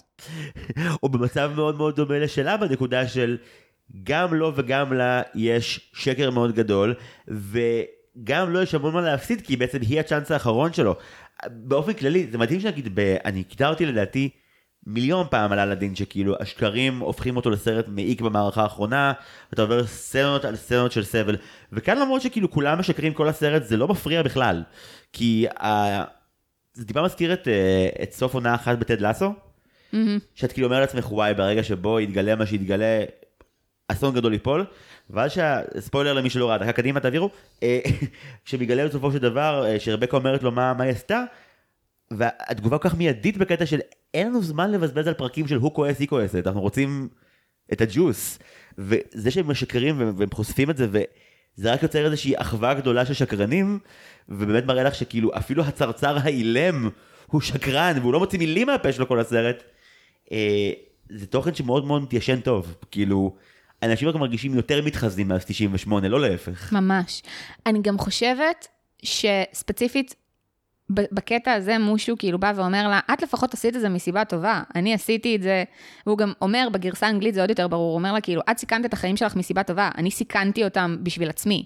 זאת אומרת, הוא מודה בזה שהוא דחף אותה ודחף אותה ודחף אותה לסכן את החיים שלה ושם אותה בסיטואציות מסוכנות, כי הוא רצה רווח אישי. אז זאת אומרת, עצם זה שהוא מכיר בזה, פתאום אתה אומר לעצמך, אוקיי, כאילו, אנחנו יכולים לסלוח לך כי אתה בא ואתה אומר את זה ישירות. אם היא הייתה מגלה את זה, נגיד, בדרך, אה, לא דרך ש... ש... שוב, אני חושבת שהאקט של הווידוי הופך את זה לנסבל יותר. כאילו, אתה אומר, אוקיי, הבן אדם מכיר בטעות שלו ומבקש אה, מחילה. הבן אדם, הדרקון, הנחש לפי כמה מהחיילים בפלוגה הזאת. חרדון. חרדון סליחה. אני לא חרדון, אני לא עושה עם הלשון. אני באמת מעדיף את תומה של אדי מרפי בסרט הזה. אני מאוד אוהבת את הדיבוב העברי בגלל שעליו גדלתי. אה, זה אחד מהסרטים היחידים שבאמת, כאילו, אני תמיד אעדיף את העברי על, ה, על המקורי. אה, אני חושבת שיש חסד, אה, ב- ב- במיוחד בדמויות כאלה, ב- באנגלית, נטו בגלל שהיו כל מיני כזה רמיזות לתרבות הישראלית שלא קשורות בשום צורה, כמו, מה, אתה, מה, אתה חושב שאני דפוק? זה, לא, לא נרגעתי מזה שעה כשהוא אמר את זה. זהו, זה כזה, "אמ, האם הייתי צריכה את זה? לא. מצד שני, אמ, מושו של אדי מרפי הוא יותר אכזרי מהמושו של תומש. הוא מדבר נמוך יותר, אה, והוא באמת יותר הדמות הקבועה של אדי מרפי של מניאק אינטרסנט. זו עוד לא החינניות של דונקי בשרק שהוא הרבה יותר חביב ופחות מניפולטיבי. נכון. ו, ואיכשהו דווקא אצל, אה, בדיבוב העברי, אה, הוא קצת יותר מזכיר את, אה, לא את טימון דווקא, את פליק של הוא כאילו מישהו שיש בו היסטריה, אבל גם היסטריה מהולה בטוב, הוא מרגיש פחות נבל בעברית של זה. אני חושבת שאנחנו יכולים להסכים שפשוט העבודה דיבוב יותר טובה של תומש, אבל הטקסט פשוט הוא יותר מוצלח בגרסה האנגלית. Down Bessie. Down, Bessie. אני כל הזמן אומרת את זה לצ'ולו, לכלב שלנו, כשהוא עושה משהו כזה, Down, Bessie. או למשל, יש כזה, dishonor on you, dishonor on your cow. יש לי חולצה כזאת, זו אחת החולצות שאני הכי אוהבת. תלמידים שלי הכי אוהבים אותה, זו חולצה מדהימה. ובעברית זה עובד קצת פחות טוב, מה לעשות? כי כל, ה, כל התפיסה של מושו שהסוס הוא פרה פשוט... אה, ואז שבסוף, כשכולם מתוודים בשלג, ואז עושה לו כזה, מה אתה, כבשה? זה באמת די פסיכי ש... יודע, בשנים האחרונות קראנו מלא מקומות, מחקרים, על תסמונת המתחזה, וה... וגם כמה שזה יותר אה, סטטיסטית קורה אצל נשים מאשר אצל גברים. והסרט הזה בא ונותן דיון מאוד גדול בסוגיה מבלי שזה בהכרח הסוגיה שהוא התכוון לחפור בה. כאילו, יש כל כך דיבורים על, על, על כבוד, אבל בפועל המצב המרכזי הוא, הוא מישהי שיגמור חתיכה של פאזל שלא נכנסת טוב לשום מקום בהתחלה. ו, ואיזה תפקידים היא צריכה לעטות על עצמה עד שהיא תגיע לטרו סלף שלה שהוא כבר באמת אה, אה, חזק, ואז לפי מסורת הדיסני כאילו כל הגברים נהיים נשים ביחד איתה, וזה נהיה מאוד גדול. מה שאני אוהבת אבל בסרט הזה, זה חלק מהקסם שלו, שמההתחלה היא עצמה. זאת אומרת, היא מנסה להיות, פשוט החברה לא מצליחה לקבל אותה. הדבר הראשון שאנחנו רואים בערך שהיא עושה, זה כותבת שליפים. היא סופר אינטליגנטית, היא חושבת על פתרון לאיך להאכיל את כל התרנגולות מהר. זה, זה חדשני וזה מגניב. כאילו, זה שזה אולי טיפה כאוטי, נכון, אבל, אבל זה יעיל. זה הוביל, אבל, זה הוביל לוויכוח בבית, אה, ביני לבין סיגל על הקטע של... אני הרגשתי שבגלל שהיא קודם כל עושה שליפים, ואז היא עושה חור בשקית התבואה ושולחת את הכלב כאילו לרדוף אחרי העצם ותוך כדי לחלק את... כאילו, אם נסיכות העבר היו שרות לציפורים והן היו עוזרות להם, אז כאן יש לנו נסיכה ש... שצריכה להסתלבט על הציפורים כדי להשיג מה שהיא רוצה. היא דמות שצריכה להשיג המון דברים אה, בעורמה, והסרט מאוד מנסה לאזן כדי שזה לא, זה אף פעם לא יראה כאילו היא עושה את זה בעורמה כי זדון, אלא היא עושה את זה בעורמה כי בעולם שבו היא חיה אין לה ברירה אלא להשיג את הדברים שהיא צריכה. אה, בעקיפין, כי בישר שום דבר לא, היא לא תקבל אף פעם. זה יותר מזה, היא פשוט, היא פשוט שונה, והיא היא פועלת במקצב אחר, בדרך אחרת, היא רואה את העולם אחרת, אז, אז היא גם פועלת בהתאם, והעולם פשוט עדיין לא מוכן בשבילה. זה בא לידי ביטוי לאורך כל השיר הראשון שמכינים אותה. היא כאילו, היא, היא מגיעה באיחור. נכון? ואז תוך כדי שמובילים אותה, היא מנסה להתעסק בדברים אחרים. היא משחקת לזוג הזה בשחמט, או לא יודעת מה, בדם קסינית הזאת, והיא אה, עושה מהלך מנצח, כי היא חכמה, כי היא רואה פתרונות, כי, כי היא טובה בטקטיקה, אנחנו גם רואים את זה אחר כך. היא רואה שני ילדים לוקחים בובה לילדה, אז היא תעצור, כי זה מעצבן אותה, והיא תיקח את הבובה ותחזיר לילדה. זאת אומרת, כולם סביבה מכוונים אותה ליעד אחד ספציפי, ותוך כדי היא כל הזמן עוצרת ועושה דברים בדרך שלה, ופשוט לא נותנים לה לעשות את זה. ואגב, שתדע לך שבמקור, הגרסה שהם רצו לעשות לסרט הזה, הם רצו שהסיבה שהיא תברח לצבא, תהיה כי הם מנסים לשדך לה מישהו שהיא לא רוצה. ו... ושזה יהיה הדרך שלה לברוח. ואז היועץ של דיסני, זה שגם מביא להם את הסיפור, אמר להם, אבל אולי כדאי כן לעשות את זה לפי האגדה המסורתית, שהסיבה שהיא הולכת זה כאילו, זה בגלל אבא שלה, שהיא רוצה להציל אותו. כי זה גורם לה להיראות הרבה יותר לייקבל והרבה יותר כאילו... אה, אה, פחות אגואיסטית. כי אם היא בורחת כי היא רוצה להתחמק ממשהו, אז, אז אולי טיפה יותר קשה לעכל את זה, אבל אם היא עושה את זה ממניע של אהבה מאוד גדולה ורצון כאילו להציל את אבא שלה, זה יותר נסבל לנו, זה יותר יורד לנו בגרון. אה, הוגן לומר שלבדו זה לא תכונה שמצדיקה את זה, כאילו, לא סבלתי את מרקו, למרות שהוא ממש רצה לעזור לאימא שלו, בסדר? אה, במובן יש הרבה יותר, אני מסכים איתך שהיא יותר, אה, יותר חכמה וזה לא רק כאילו שהיא מתגברת על החברה שלה, אבל אני כן מרגיש שנגיד בניגוד ל... להרקולס ששם משקיעים בנו איזה סצנה שתיים שנראה הנה החברה שלו רואים הוא לא מתאים כי א' ב' ג' שאני לא אתחיל לדבר איתך על הרקולס ועל הראייה המעוותת שלך של הסרט הזה. יש פרק שלם שתיקן את זה כבר את מאחור. אני חוזר לנקודה הרלוונטית לגבי הרקולס. כן. בניגוד לאיך שבהרקולס מראים לך שהסביבה שלו הוא באמת לא מותאם לה, לא פיזית, לא חברתית, לא הכל. כאן נותנים לנו רק לראות בעיקר איך גורמים סמכותיים מסתכלים עליה, בין אם זה הגורמים ההוריים או השטחנית, וזה מעניין לראות אותה עוברת לשלב שבו היא באמת אה, במרכאות שווה בתוך הפלוגה הזאת, שבה אחרי התחלה מאוד קשה, אה, היא הופכת מאוד מהר להיות חלק מהבנים, ואגב, בין היתר כי, כי אחד מהם בא באופן גלוי ואומר, בוא נתחיל מחדש, אה, בוא נכיר אחד את השני, כאילו... אבל למה היא הופכת להיות חלק מהבנים? היא הופכת להיות חלק מהבנים בגלל שהסוויט שקורה באחד מהשירים הטובים בהיסטוריה של דיסני, זה ברגע שהיא סוף סוף מאמצת את החשיבה הייחודית שלה. היא ניסתה לעשות את כל האימונים והכל כמו שמצפים ממנה. מושו התערב וחירב לה את רובם, ו- ועשה מלא מלא אסונות בדרך. וכבר שולחים אותה הביתה, כבר הוא אומר לה, לכי מפה, את לא יכולה להשתלב, לך מפה, אתה לא יכול להשתלב פה. ואז, שנייה לפני שהיא חוזרת וכאילו משפילה את המשפחה שלה, היא מסתכלת עוד פעם על החץ הזה, ופתאום יש לה רעיון. והיא עושה דברים אחרת. אם עד עכשיו המשקולות האלה הכבידו על כולם, אז היא מצאה דרך לגרום להן לעבוד בשבילה. וזה מה שהיא עושה לאורך כל הסרט, גם בשיר בהתחלה. היא מסתכלת על הסיטואציה בצורה טיפה שונה, מותאמת לראיית עולם שלה, ומוצאת דרכים לגרום לדברים לעבוד. אז מה שגורם לה להיות חלק, מה שגורם לה להתחיל להשתפר, זה זה שהיא סוף סוף מאמצת את הראייה שלה ומרשה לעצמה להיות מי שהיא, ולא מי שאחרים מצפים ממנה, לא הגורמי סמכות, לא מושו, לא החברים שלה לפלוגה. היא סוף סוף עושה דברים כמו שהיא יודעת לעשות אותם, וזה מה שעובד. אוקיי, אבל אם אני מבין אותך נכון, מושו והצרצר שמה כדי להוות תמונות מראה לחוויה שלה כמישהי שמעמידה פנים למשהו שהיא לא וההשלכות של זה. אבל מושו שם כדי לעשות את זה, הצרצר שם כי הבכירים בדיסני רצו עוד סיידקיק מצחיק, והיוצרים של מולן שנאו את זה, והם כל הזמן התעצבנו על זה שהצרצר לא צריך להיות שם. מצד שני, סיקוונס השדכנית בלי שהוא נמצא בתוך הג'קוזי של הספל תה. לא, הוא מצוין. אני, אני חושבת שהוא תרומה נהדרת לסרט, זה פשוט נורא מצחיק שכפו עליהם להכניס אותו. אה, כי, כי אמרו, יכולנו להסתדר גם בלעדיו. כאילו, הם, הם מבחינתם מאוד כעסו על זה שהכריחו אותם לשים צרצר בסרט.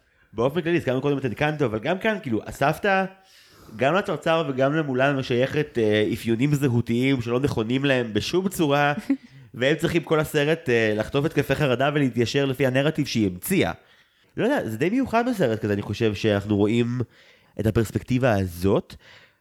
אני כן חושב שכאילו, ביחד למה שאמרת על מסרים, אז נגיד, let's get down to business הוא, הוא עובד כי הוא שיר ממש טוב. אם עכשיו היה ערב ספוקן וורד ומישהו היה עולה ומקריא את הטקסט, זה היה מכות. וואי, יש לי מערכת יחסים כל כך מורכבת עם השיר הזה, זה איום ונורא. אבל הסי-פארט שלו זהב.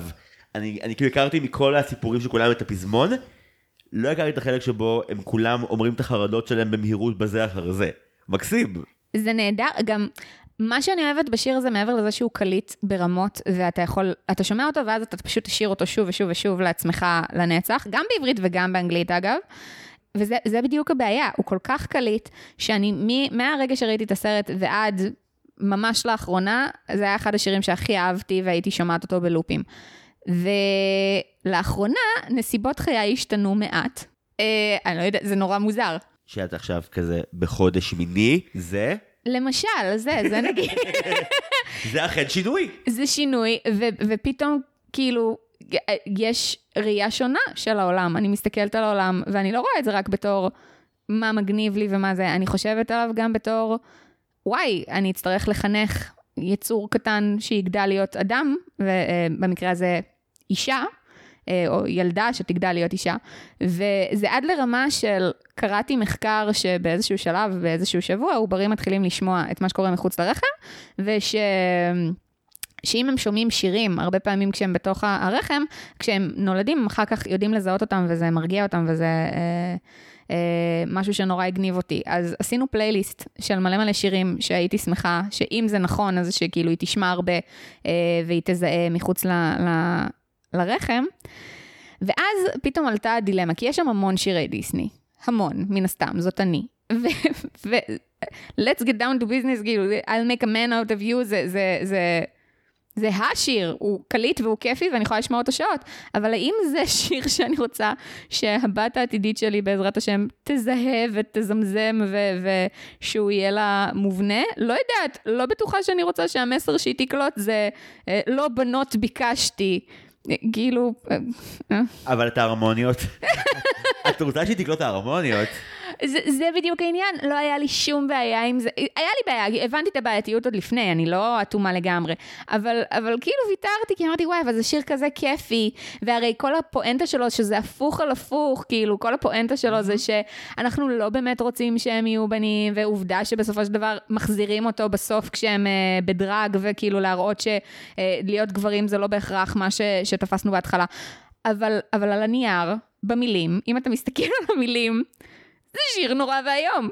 כן, אבל אני חושב שדווקא זה הרגע שבו אה, אנחנו מגלים את הדמיון היותר גבוה בין, אה, בין מולן לבין שותפיה לא, לאוהל, מה שנקרא, למחלקה. אה, גם היא וגם הם אה, מפחדים לגלם את דמות הגברים, וגם היא וגם הם לא בטוחים אם הם מסוגלים או לא. הבחירה דווקא להראות אותם ב...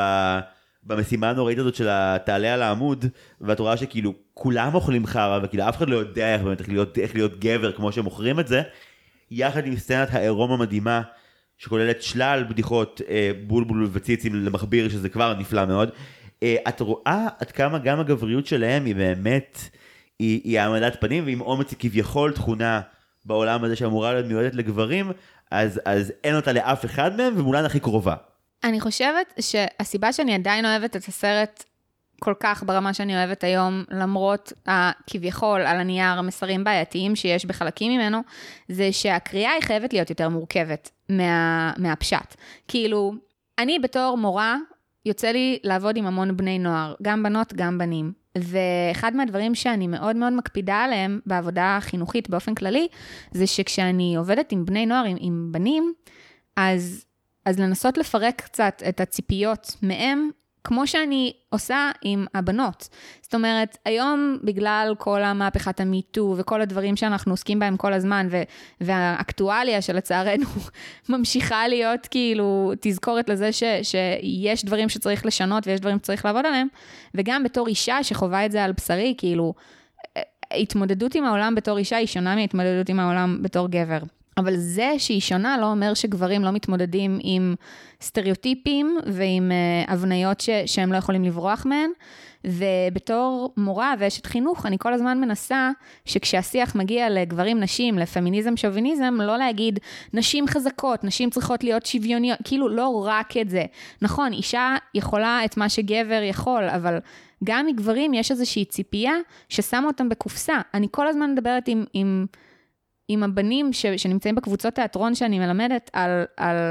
נגיד הייתה לי שיחה השנה, יש לי קבוצה שהיא ברובה בנים. וזה הכי uh, טסטסטרון וצחוקים, והם רק צוחקים על כמה אתה גיי ואני זה, ואתה ככה, והוא מזיין, ובלה בלה בלה. אבל פתאום היה לנו שיחה, ודיברנו על אם יש לך יום ממש ממש רע, יום, לא יודעת, נשבע לך הלב, קרה משהו זה, אתה מפחד לחזור הביתה, רע לך על הנשמה, אתה תרגיש בנוח לספר? למי? איך אתה פורק את זה? למי, למי אתה יכול לפנות? שלא יצחק עליך, שלא יבטל אותך, שלא יגיד לך, די, נו, סתום את הפה. אל תבכה, מה אתה נקבה? כאילו כל הדברים האלה, התפיסה הזאת שאסור להביע רגשות, אסור להיות חלש, אסור להיות פגיע. אז הם אמרו, והם שיתפו נורא יפה, הם אמרו, רק אם יש לי חבר ממש ממש קרוב, שאני ממש סומך עליו, וגם זה כנראה לא לגמרי, אני לא ארגיש בנוח לגמרי לבוא ולספר, כי אני לא רוצה כאילו שיתפסו אותי כפחות, שיתפסו אותי כחלש. אז זה שכשבן בוכה, ישר אומרים לו, אל תבכה, אתה חזק, זה הבניה נוראית בעיניי. שיבכה, שירגיש את מה שהוא מרגיש. כאילו, לנשים יש את הלגיטימציה, ש... בהסתכלות אחרת אפשר להגיד שכאילו ישר פוסלים אותן כי הן רגישות מדי, אבל לנשים לפחות יש את הלגיטימציה להביע את הרגשות שלהם. גברים הרבה פעמים מבטלים אותם כשהם רק מנסים, כאילו אומרים להם שהם אה, נשיים מדי או, או, או חלשים. אז כאילו הסרט הזה בא בדיוק לבקר את הדבר הזה. כל השיר הזה בא ו- ומציג את ה... אצלי תהיו גברים חזקים, אה, בלתי אה, אריסים, יכולים לעשות הכל. אבל עובדה שלא, עובדה שהם חסרי ביטחון, עובדה שיש להם חולשות, עובדה שיש דברים שהם לא יודעים לעשות. וזה שמנסים להציג אותם כרק אם תהיו גברים, במרכאות, תהיו טובים, זה, זה בדיוק הדבר שהסרט מנסה לצאת נגדו. פשוט, אם לוקחים את השיר ומנתקים אותו מכל המסר המורכב הזה, אז הוא שיר מאוד בעייתי. כן, אה, אם כי מהרגע שמגיע ה... כמו גברים הראשון, כאילו, אה, אני לא מרגיש שזה באמת, זה, זה כן נכון שאני יכול לחשוב על זה בתור ילד, ששיר כזה כאילו, האירוניה לא הייתה עוברת, אני חושב אליי, בתוך ה... לא הייתי אומר, אה, בעצם הם, הם לא ממש מרגישים כמו בנים, ולכן השיר נורא מדבר על כמה שהם הם צריכים to fake it till they make it, בלהיות בנים. אה, ושוב, סצנת יער מלך הסלע מאוד אהובה עליי, כי, כי היא מאוד מראה שזה קשקוש, כאילו, פחד לא אמור להיות שייך ל, למין מסוים או למגדר מסוים, ו, וכאילו, האופן שבו הם עוברים מהטקס הגברי של אה, לעמוד על סלע ולחשוף את איבר המין בטבע, שאני בטוח שמאז הסרט הזה, כמות הבנים שעמדו על סלע ואמרו את השורה הזאת עם הבולבול בחוץ. אני באופן אישי, לצערי, חוויתי כמה פעמים כאלה שהייתי נוכחת בסיטואציה שזה קרה. גם אולי כילד אתה לא מבין שכאילו הסרט רומז בעדינות שמהתגובות שלהם כנראה שזה לא, לא בולבול מרשים במיוחד מה שיאו מחזיק שם, אה, לפי, כבן, כשצופה בסרט הזה, את רואה ש... הם ממש לועגים לו באופן ישיר הזה שלא בדיוק, מלך, כאילו. אוי, בחיים לא חשבת, תודה לך על זה, אני מצולקת לנצח. הפודקאסט הזה נועד לתת פרספקטיבות חדשות על הסרטים, למי שלא... מעולם לא חשבתי שאני אפילו אחשוב או אה, אדמיין את אה, איבר מינו של יאו. כמו כן, מולן וטרזן יוצאים שנה אחרי שנה, וששניהם, יש סצנה שבה למישהו נושכים את התחת. נכון. לפחות למושו היה להם משחת שיניים. נכון. וואי, מושו מקטר טיפה יותר מדי. אה, תנשך טיפה הצידה באור, יהיה בסדר, לא חשוב, לפעם הבאה. אה, רגעי המופת של השירים בחצי הראשון מדהימים. מה הקטע עם זה שהשירים מפסיקים ברגע, כאילו, מגיעה מלחמה זהו? זה מוזיקה? כל כך מושלם. זה אחד מהדברים שאני הכי אוהבת בסרט את, הזה. את, את הקאט למלחמה? זה, באופן כללי, אם יש משהו שהסרט הזה יודע לעשות, זה מעברים בצורה ש, שמשפיעה עליך, היא חודרת לך לנשמה, אוקיי? קודם כל, זה מתחיל בטרנספורמציה של מולן. ב, ב, עם המנגינה האפית הזאת, שהיא, שהיא בלי מילים בכלל, אנחנו מבינים בדיוק מה היא הולכת לעשות, עם המבט הנוגע כאילו להורים שלה כשהיא לוקחת את הצו גיוס ושמה את הסיכה, עם זה שהיא חותכת את השיער שלה עם, ה, עם החרב של אבא שלה, הכל שם כל כך סמלי ויפה, וזה טרנספורמציה שנעשית בצורה שהיא מדהימה ו- וקצרה ואפקטיבית. ויש לנו עוד דוגמה מעולה לאיך הם עושים משהו בצורה אפקטיבית, כשההונים תופסים את השני חיילים של הקיסר, ואומרים uh, שהם שולחים דרכם מסר, נכון? יש את הקטע הזה? כן. הוא קטע סופר קצר, אבל הוא משפיע עליי כל פעם בטירוף, כי הם שולחים אותם, ואז המנהיג שלהם שואל, כמה אנשים דרושים כדי להעביר מסר? ואז הקשת מחייך, מרים את הקשת ואומר, אחד, קאט. כי היה פה רצח. היה פה רצח, הם רצחו אחד מהשליחים, ו- והם לא נותנים לך אפילו שנייה להתעכב על זה, אבל זה כבר מעביר לך את האכזריות של הדמויות האלה, כמה מלחמה זה דבר ברוטלי, וכמה אף אחד לא בטוח. כי הם יכלו לתת לשניהם ללכת, אבל זה לא היה הכרחי, הם לא היו צריכים. זה העניין, אז ממש חשבתי על זה אתמול כשראיתי, שזה אחת הסצנות היחידות במולן, שהסרט למעשה על הנייר יכול לחיות בשלום לגמרי בילדיה מבחינת סיפור, אבל הדבר שהיא רוצה לשדר זה שבסופו של יום מולן בא קצת לשחק בחיילים כי היא חושבת שזה ביכולת ההשגה שלה להציל את אביה, אבל שיש פה אה, אה, רוע שאנחנו לא מכירים ושהוא לא בוחל בשום אמצעים. וזה באמת אכזרי ואני גם שמח שזה מצליח להיות אה, אה, אכזרי מבלי לפלוש לסדיסטי. אה, בעיניי, דעת מיעוט אולי, אה, אחלה הפקת לקחים בת חמש שנים ממלך האריות. Hmm. כאילו, אני לא צריך לראות אותו נופל אחורה בסלואו מושן ומת, כדי לדעת שזה מעפן ולא טוב בעולם. מספיק שיבהירו לי את זה. אני חושבת שזה בדיוק החוזק, להפך, זה לא רק שלא צריך, זה היה פוגע. עצם זה שעושים קאט ונותנים לך להישאר שנייה עם האלוהים אדירים, מה קרה פה עכשיו, הרבה פעמים החוסר ודאות, חוסר אה, ידיעה, זה הרבה יותר גרוע מלראות. אה, וזה בדיוק כמו הקטע, ש- מה שתיארת, שיש שיר, הוא קליל, הוא מאוד מטופש, הוא כזה פנטזיות ו- ושירה בשדות, ואז פתאום יש קאט. למלחמה, וזה הסרט הראשון של דיסני שמכיר באמת בזה שיש מלחמות בעולם, ואף נבל שם הוא לא קסום, ואין לך שום איזה, לא יודעת, כוח טבע שפועל. לא, זה אנשים שנלחמים באנשים, ומלחמה זה דבר נורא. ואם ראית קרבות לפני, נגיד פוקהונטס ודברים כאלה, פה זה ממש העצם מלחמה בשביל מלחמה. האונים באים כי הציבו להם אתגר, כי שמו להם חומה, והם רוצים להראות שהם יכולים לכבוש, וששום דבר לא, לא יכול לחסום אותם. והם משמידים כפר שלם, שאנחנו יודעים בוודאות שהיו שם אנשים רגילים לגמרי, כי הבובה נועדה כן, להראות כן. לנו את זה. ו, ולא רק זה, אנחנו לא חווים רק את האובדן של הכפר, אנחנו חווים את האובדן של הפלוגה של האבא של שנג, שכאילו, אנחנו לא רק רואים איך הם ניצחו את כל הפלוגה, אנחנו גם מבינים שהוא איבד את אבא שלו, זאת אומרת, יש גם את הזווית האישית, וכל זה מגיע בקאט ישיר אחרי שיר שהוא מדבר על פנטזיות מטופשות לגמרי, אז... אז להפך, אנחנו לא היינו צריכים לראות את הקרב כדי להיות מזועזעים, אנחנו מזועזעים מהחדות שבה החיים יכולים להתהפך עלינו ככה, שבה דברים רעים יכולים לקרות, שבה זוועות מתרחשות ואנחנו פשוט צריכים להגיב אליהן.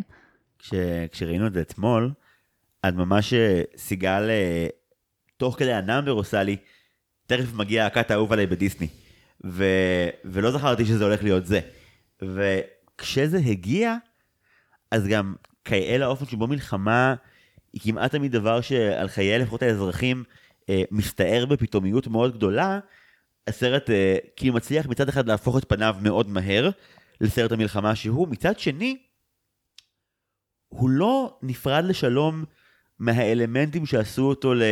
לכיפי או למהנה, כאילו השירים יעשו איזשהו ריפריזה בעוד 20 דקות, ובינתיים, אה, נגיד אם אמרת שמושו הוא נטל, אז פתאום כאילו, זה קצת אוויר לנשימה שיש מישהו קצת מטופש בתוך האטמוספירה המאוד קשה הזאת. שאגב, גם הנזק שהוא עושה הוא משמעותית פחות חמור בשלב הזה כבר. נכון, כי, כי יש לך גיבורה שהחליטה להפיל הר על הרעים, וזה זה תופס, תופס תשומת לב מסוימת. שזה, אגב, שוב, מתקשר לגמרי למה שדיברתי קודם על איך היא רואה את העולם, אבל אני תכף ארחיב על זה. בהתחשב בזה של הבחירה של היוצרים לעשות חצי סרט מוזיקלי לגמרי, וחצי סרט שהוא כמה שיותר נוטה לריאליזם, נקרא לזה, כי, כי באמת קורים בו הרבה מאוד דברים רעים. עד לזיקוקים, כן. כן, אבל א', כאילו, יחסית למה שיכל להיות שם, התמודדות מאוד יפה. נכון. אבל בלי קשר לזה, הפעם היחידה שיש קצת נגיעה משיר, זה כשהם מחזירים את השיר אה, כמו גברים, אה, בקטע שהם מטפסים שם על העמודים, וזה גם, זה ממש נגיעה נטו כדי להראות לך, הנה, רואה, מה שחשבת כששמעת את השיר הזה פעם ראשונה, לא בהכרח כאילו מה שזה באמת. אני חושב שהסרט נפרד ברגע הזה. אני בטוח, אה, אינני חוקר המגדר, אבל כן זה יהיה מרושע להפליא. אבל במשפט וחצי, האופן שבו זה כמו גברים, ואז זה כאילו... אוקיי, נגיד ככה. יש פה רגע יפה של היפרדות מהמונח המיני סלש מגדרי, לבין האסנס של הביטוי הסלנגי להיות גבר. כלומר, בלהיות, בנאמבר, כאילו השאיפה היא להיות גברים באופן הפיזי והלוחמני ביותר שיש, גבר זה להיות, אה, גבר זה להיות כובש, גבר זה להיות אה, אה, לוחם ורוצח אם צריך, ובסוף הרעיון של לצאת גבר זה לעשות את מה שלעזאזל תצטרך לעשות כדי להשיג את המטרה שלשמה הגעת. ו- והטוויסט הזה של גבר, דווקא משהו שעובר יפה בעברית לדעתי, אה, נורא מספק. כאילו, הם נראים לא פחות אה, גבריים כשהם מחופשים לקלות לחלוטין כשהם צועדים איתה יחד למעלה, נורא יפה. והמפקד שלהם יוצא אפס אגב שהוא לא מאופר. אבל זה, זה בדיוק הבעייתיות שלי, עם, כי כאילו הם שמרו עליו טהור, כדי כאילו לשמור על הזוגיות שלהם, בדיוק, הטרונורמטיבית, וזה נורא מעצבן. תהיה גבר, תתאפר. בדיוק, זה או שכולם או שאף אחד, אז למה אתה לא יכול? זה מעצבן. גם החברים שלה באמת יוצאים פי אלף יותר גברים בקטע הזה, כשהם מסתכלים עליה, מסתכלים על הסיטואציה ואומרים, אנחנו הולכים אחרייך. שזה. יפה אחרי מה שהם עשו לה בשדה קרב, שכשגילו שהיא אישה, אז הם כאילו התרעמו קצת שניסו להרוג אותה, ואז כאילו עצרו אותם והם היו כזה, אוקיי, בסדר. כאילו, אתם רואים שהולכים להרוג אותה, תתנגדו יותר. לא, אני, אני, אני כאילו עדיין, שוב, זה, זה התמימות שלי, אבל כאילו מין, אם זה היה מגיע לכדי זה, הם היו עושים משהו נראה לי, הם היו זורמים על זה. הוא כמעט הרג אותה, הוא יכל באותה מידה להניף את החרב ולערוף לה את הראש ואף אחד לא עשה כלום. הסוס שלה התנגד יותר מהם. אגב, איזה שמוק שהוא בכלל טורח לעשות את הטקס שלה להרים את החרב, רק כדי להגיד חיים תמורת חיים. כי הוא אדוני- התלבט עד השנייה האחרונה, הקקה הקטן. אדוני, אתה היית לפני שנייה שכוב בתוך השלג, איפה הדילמה? לא הבנתי. כן, גם להציג את זה חיים תמורת חיים. היא כאילו הרגה עכשיו איזה 4,000, כאילו, הונים, הונים, ו- והסוסים שלהם, זה כולל את הסוסים שלהם, כן? כי גם, גם הם היו חלק פי שניים מהמשוואה. רווח, כן. לא, לא, זה 4,000, תכף נדבר על מספרים, כי הם ציירו שם 2,000 הונים, הם המציאו תוכנה מיוחדת בשם הטילה, כדי שהם יוכלו לעשות דברים שהם לא עשו לפני מבחינת האנימציה, גם בחלק הזה של ה-2,000 הונים וגם בחלק של ה-30 אלף אנשים בקהל של הקיסר, בהמשך. עכשיו, יש 2,000 הונים ואת ה-2,000 סוסים שלהם, ואת כולם היא הרגה חוץ מאיזה שישה. אז תחשוב כאילו, מבחינת ה body count, מולן היא הדמות הכי קטלנית בתולדות דיסני. כן, כן, אה, בפרק של- האחרון שלו פה, גם דן לדעתי אמר את זה, הוא גם ואמר לי, ראית פעם מישהי שמפילה הר על צבא? לא, זה, זה קורה פעם אחת. אבל זה היופי בה, כי כולם, הם כיוונו את התותחים שלהם עליהם, ומה התותחים המסכנים שלכם הולכים לעשות לאלפיים הונים? אבל היא מסתכלת מחוץ לקופסה, והיא מסתכלת למעלה ואומרת, אה, מפולת. גאונות. וכמובן שניסו לעצור אותה, הוא אומר לה, "מה, פינג, מה אתה עושה? לאן אתה הולך? מה זה? היא הולכת להציל לך את התחת. כן, סבבה? גם אה, זה, גם אה, מושו מתעווז עליה. מה? למה לשם? הוא היה מולך. כאילו, הוא היה ממש שם! תוך כדי שהוא עף עם הזי. זה מהמם בעיניי. אבל זה היופי, היא עשתה את כל זה, היא יצאה, שוב, נלחמה נגד כולם, נגד המוסכמות, עשתה מה שצריך, הצילה את החיים שם של כולם. ואז מה שאתה עשית בתמורה, זה בשנייה האחרונה להזיז טיפה את החרב שלך. בוא, חיים מול חיים זה לא. לא, ממש לא. כמו כן, עכשיו איזה מספיק אני מבין את זה, מושו הוא מפקד טירונים. קלאסי. זו הדמות. לומר לה אך ורק פקודות שהוא כבר שמע אלף פעם אנשים אחרים אומרים לאנשים אחרים, בלי ממש להסתכל עמוק פנימה כדי לראות שמה שהוא אומר לא ממש יפגוש את זה בשום שלב. כאילו, ספציפית בסצנה הזאת שבה... כאילו, היא עושה פעולה הירואית, עצמאית, חושבת אה, טק- טקטית בצורה מושלמת, והוא רק אומר, הייתה פקודה מאוד ברורה, למה לא מילאת אותה? זה כאילו, גישה מאוד שונה. גם כשמושו מעביר אגב את, ה, את הפקודה לקיסר עם הטריק המגניב של העמדת פנים והראש המסתובב, גם זה היה כאילו כישלון בעצם לדעתך? זה פשוט איום ונורא, כי הוא שולח אותה לשדה הקרב מהאינטרסים הדפוקים שלו. ובנס זה כאילו הוביל לתוצאות רצויות, אבל תחשוב על איזה נורא זה היה אם הוא היה שולח אותם לשם והם היו מגיעים בשיא הקרב. אחד האימג'ים אבל הכי מצחיקים בסרט זה שהוא מסתכל לרגע והסוס פשוט עולה במעלה העץ. הפנדה, סליחה, סליחה, סליחה, נורא. שזה מושלם. כן, כשפותחים שנייה, שנייה את המסך ואת רואה לרגע את, את ה image הזה של כאילו המסכה והפנדה ומאחורי המושו והצרצר באותו הפריים, זה קורע מצחוק. גם כאילו את רואה את הפרצופים של ה... כאילו מין, אם זה לא היה מלחמה, היו שאלות על הפנדה הזאת, אבל כאילו זה מצב החירום היחידי שבו אין זמן לשאול. לא, אה, אה, מה שיפה בסרט הזה זה כמה הוא מצחיק. הוא באמת עובדתית מצחיק, הוא מצחיק אותי עד היום. ראיתי אותו עם עדן באחת מהצפיות, בזאת של העברית הראשונה, והוא פשוט, הוא צחק בקול, והרגשתי כמו אימא גאה. כי אני יודעת שהוא מצחיק, אבל לראות כאילו את עדן שבדרך כלל סרטי דיסני כזה לא הכי משפיעים עליו, כאילו הוא נורמלי ביחס אליי, אז פתאום לראות אותו צוחק בקול מקטעים כמו הדוב פנדה, זה, זה כיף, זה נחמד שזה עדיין עובד. אני בטוח שגם עדן, בדיוק כמוני, לא נשאר אדיש לשורה כש... כשמולן הולכת אה, אה, להתקלח באגם ואז מיד כולם מגיעים, אז שמישהו אומר, יש לפחות שני דברים שהם לא יכלו להתעלם מהם. זו שורה שהרגה אותנו פה בבית. אבל מושו תוספת נהדרת מהבחינה הזאת. כאילו, עם כל כמה שהוא מביא הרס וחורבן, הוא, הוא דמות נורא נורא מצחיקה, וגם המערכת יחסים שלו עם הצרצר, של כאילו, אתה בר מזל, אתה לא בר מזל, שיקרת לי? כאילו, זה ממש זוג נשוי, זה נורא נורא יפה. והצרצר, שהוא פעם שעון מעורר, פעם מכונת כתיבה, כאילו, מאוד מועיל. אוי, סצנת הכתבת המכתב קורעת מצחוק, שכאילו, יש פה צרצר ודרקון והם מאוד מעורים בבירוקרטיה של צבא ובטרמינולוגיות שונות בשפה הסינית. אה, כן, הרבה בדיחות, כאילו גם, אני אוהב שנתנו רק למושו ולצרצר את הפן הזה של ההומור, של מין, כזה אזכורים עכשוויים, חפצים שלא היום היו קיימים בתקופה עיין ערך המשחת שיניים, כאילו זה נמצא שם באמת לקטנות, וזה לא תופס את עיקר תשומת הלב.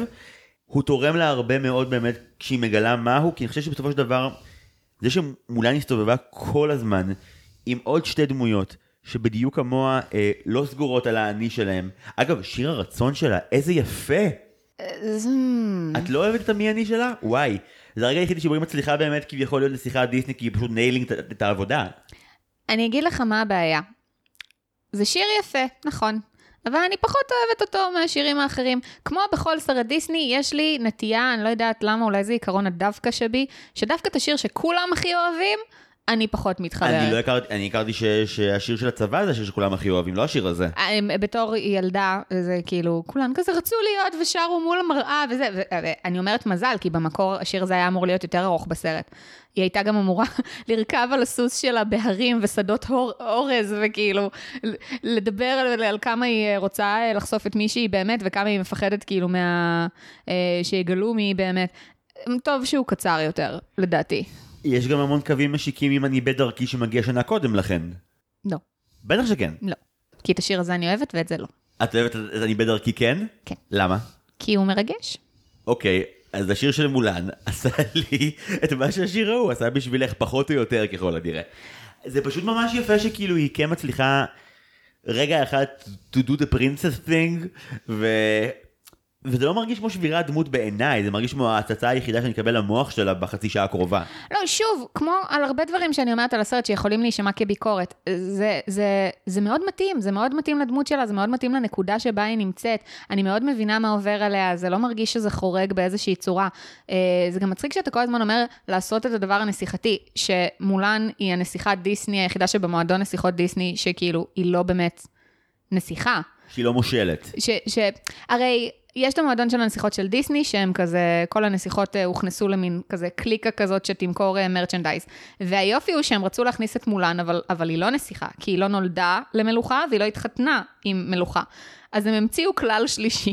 נסיכת דיסני זאת מישהי שנולדה למלוכה, התחתנה לתוך מלוכה, או ביצעה מעשה גבורה אדיר. הם המציאו כלל שכאילו רק בשביל מולן שהצילה את כל סין, וזה הופך אותה לנסיכה. כי מין כזה, מי מבין כולן היא, היא המדינאית הכי טובה, וזה מולן. זה נורא מצחיק בעיניי, שזה כאילו כזה, גם במרצ'נדייז אחר כך היה ממש מחאה גדולה, כי הם עשו אותה הרבה יותר נסיכותית, הם שמו אותה במין איפור כבד כזה, ושמלן, ו- והיא לא, בוא, גם... גם בסרט, הכי נשית שהיא מגיעה להיות זה כשהיא עם שיער ארוך והופכים אותה לבובת חרסינה, הם קוראים צ'יינה דול הרי. אז, אז כאילו, הופכים אותה למין בובה כזאת, וזה הכי לא היא. אבל בתכלס רוב הסרט היא במדים. היא במדים, או שהיא בבגדים כאילו יותר כזה פושטים, ו- ו- והיא לא נסיכה בכלל. אז זה מצחיק שכפו עליה להיות נסיכה בשביל המרצ'נדייז, כשהיא היא מאוד לא.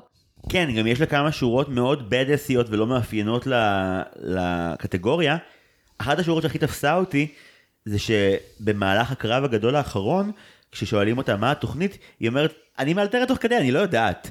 ומין כאילו, היא לא אומרת את זה בפאניקה שלה, אין לי מושג, היא אומרת את זה בתור, זה השלב בקרב שבו אני צריכה להסתמך על היצירתיות והאינסטינקטים שלי.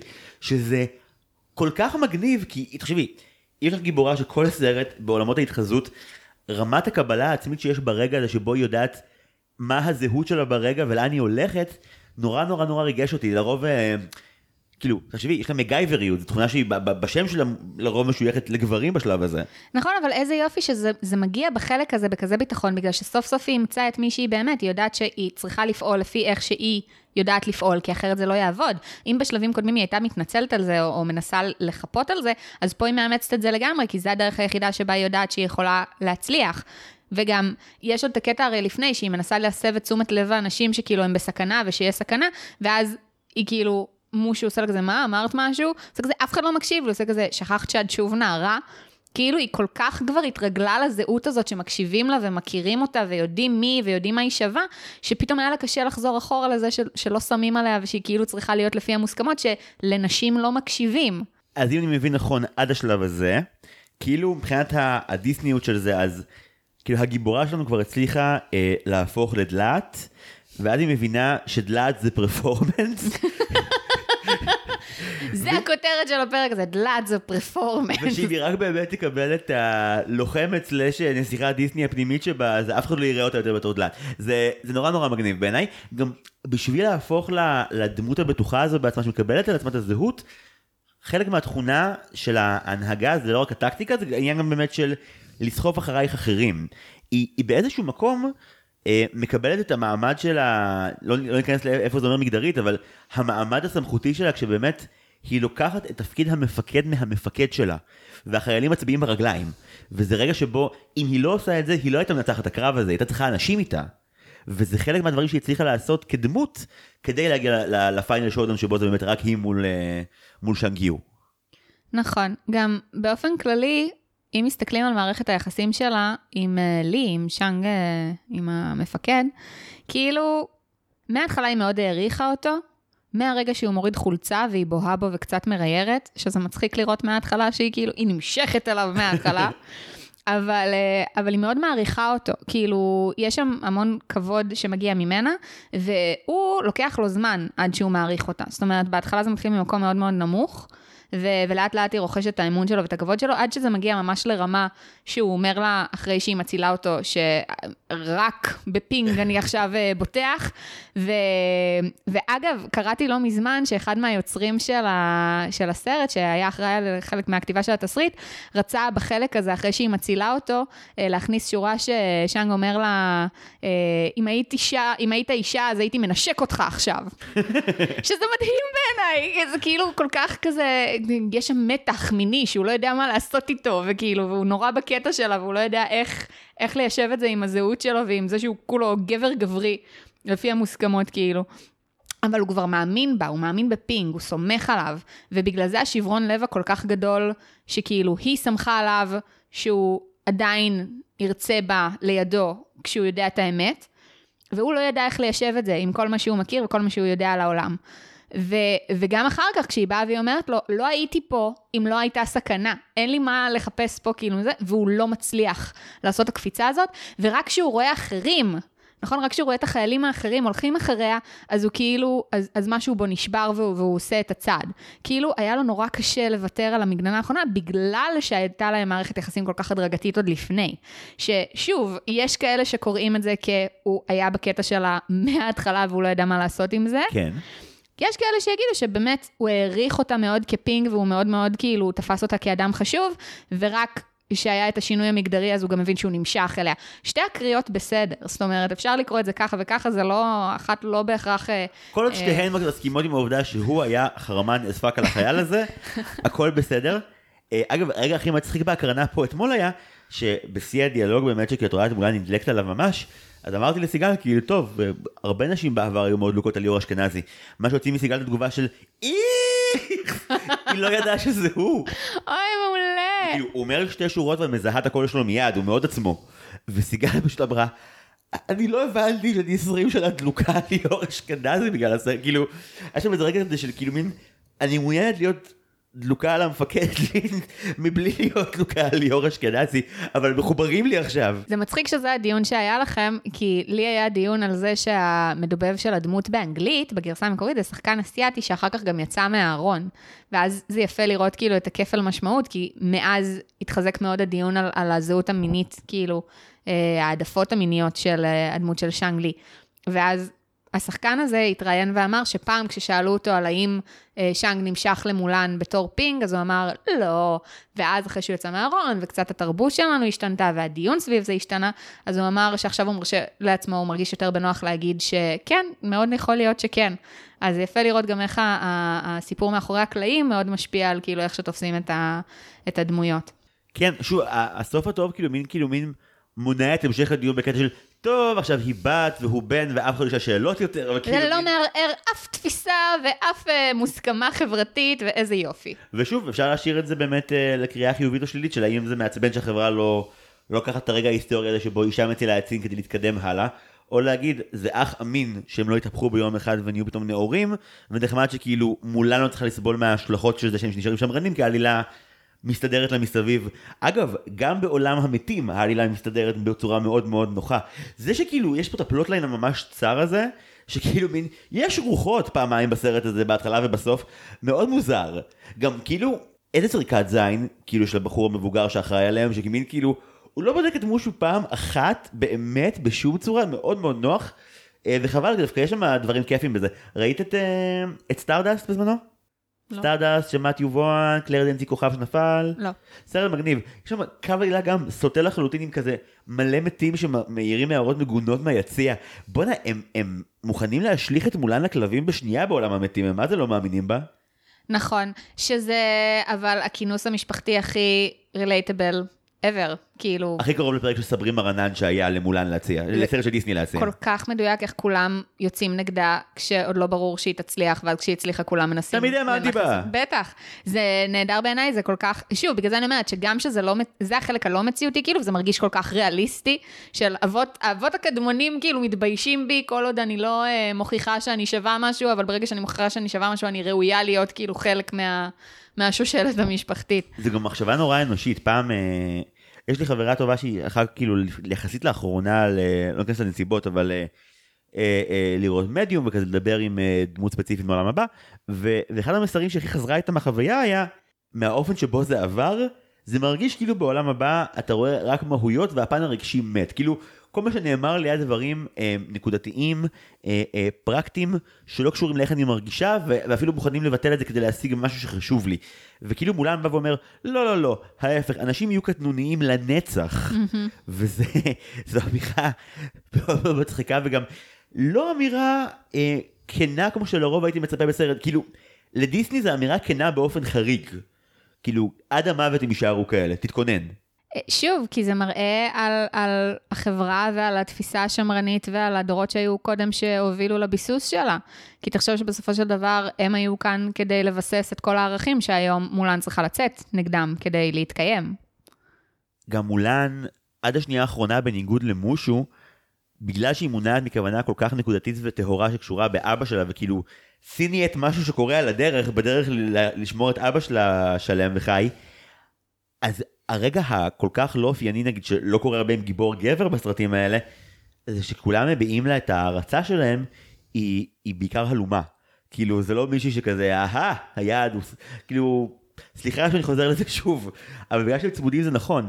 היא באמת לא הרקולס, היא כאילו... אתה תפסיק ללכלך על הרקולס לא בנוכחותי, לכלכתי, אתה לא תפסיק עם לכלכתי, זה. אני לא לכלכתי. אני אפליק לך. וואי, אני שמח שאני לא לומד אצלך, כי הייתי מת. הייתי התלמיד שנשלח למנהלת כל השבוע. הוא לא חושב דעות נכונות על סרטי דיסני, החוצה.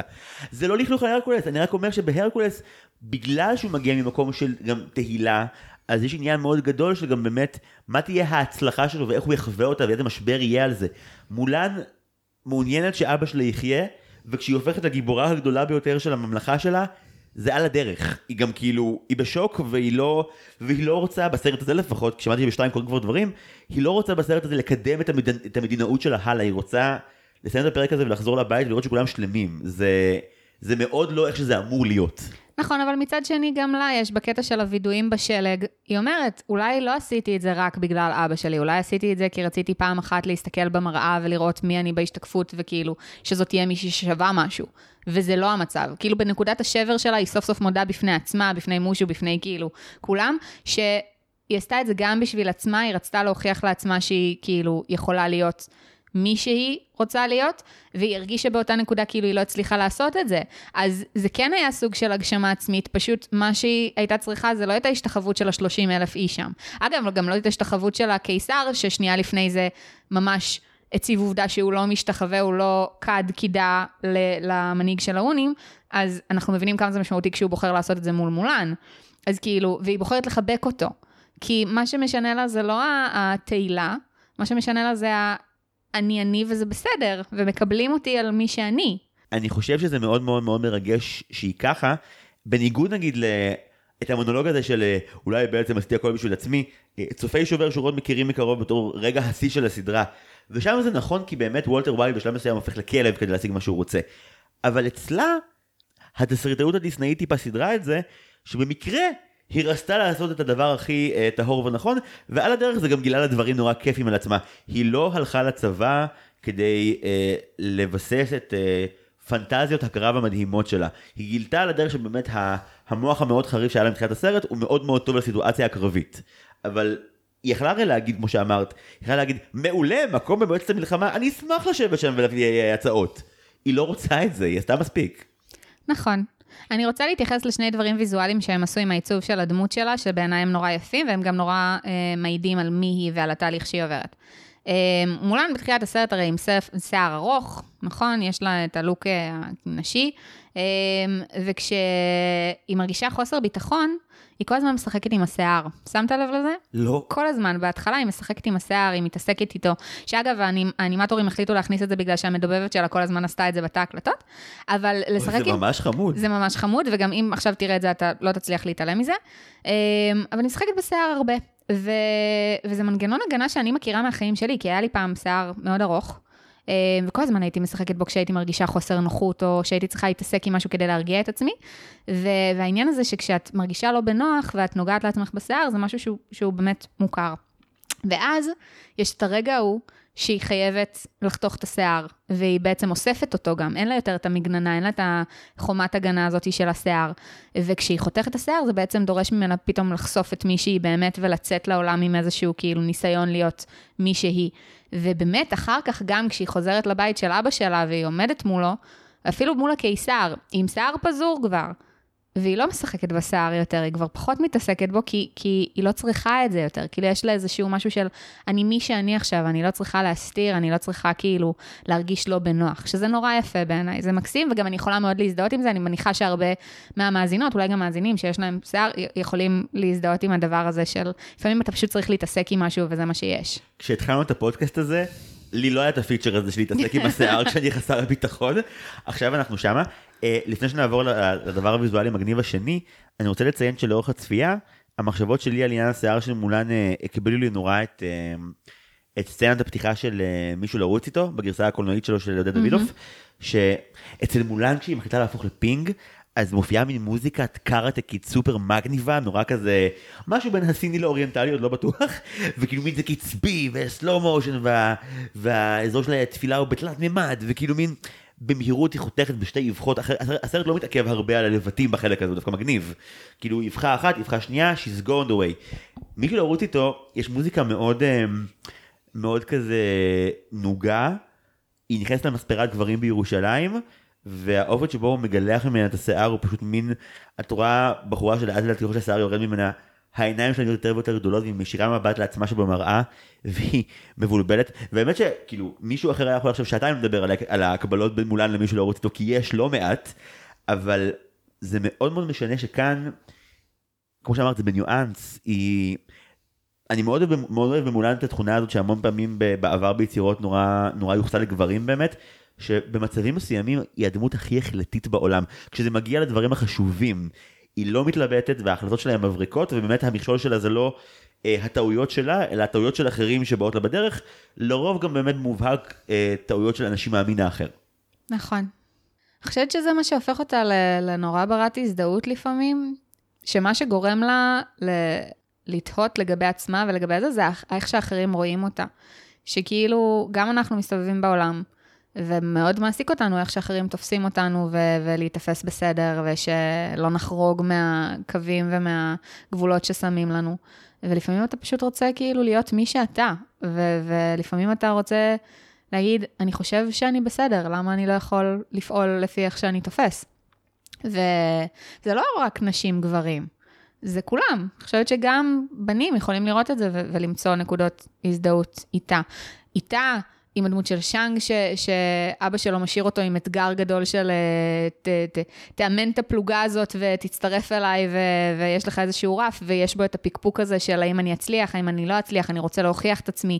כאילו, לשניהם יש מאוד את המקום הזה, גם לה וגם לו, שהדמות אב בחיים שלהם משאירה אותם עם איזשהו, כאילו, אבא של מולן, המשפט האחרון שהוא אומר לה לפני שהיא מחליטה להחליף אותו, הוא אומר לה, אה, אני יודע את מקומי, הגיע הזמן שאת תלמדי גם את מקומך. נכון? זה הדבר האחרון שהוא אומר לה, היא לא יודעת אם היא תחזור, וכאילו מבחינתה, היא יודעת מה המקום שלה, המקום שלה זה לשמור על המשפחה שלה, המקום שלה זה לעשות את מה שהיא רואה לנכון, גם אם כולם לא מאמינים שזה הדבר שהיא צריכה לעשות. שם לעומת זאת, אז אבא שלו אומר לו, נתראה, נחגוג את הניצחון אה, בעיר של הקיסר. ואז הוא אומר לו להתראות, וזה כאילו, אבא שלו כל כך בטוח זה, והוא צריך להוכיח את עצמו, הוא עדיין נמצא בשלב שהוא צריך להוכיח את עצמו, והוא ורואים עליו שעם כל כמה שהוא רוצה להיות הגנרל הזה, הקפטן הזה, הוא לא, הוא לא שם עדיין, הוא לא בטוח בעצמו, הוא מאוד מפקפק בעצמו.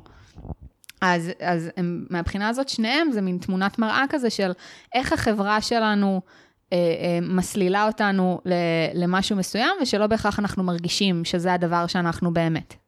זה גם זורק אותי מיד לשתי מחשבות. הראשונה, זה שדיברנו קודם קצת גם בהרבה שיפוט על, אה, על האופן שבו אה, שאנגלי מתמודד, אבל אה, כן צריך לזכור באמת שהסרט מאוד צריך איכשהו להכניס את העובדה שהבן אדם הזה אה, צריך לבלוע עמוק את האבל על אבא שלו, וכמה ההחלטות העוקבות שמגיעות אחר כך הן...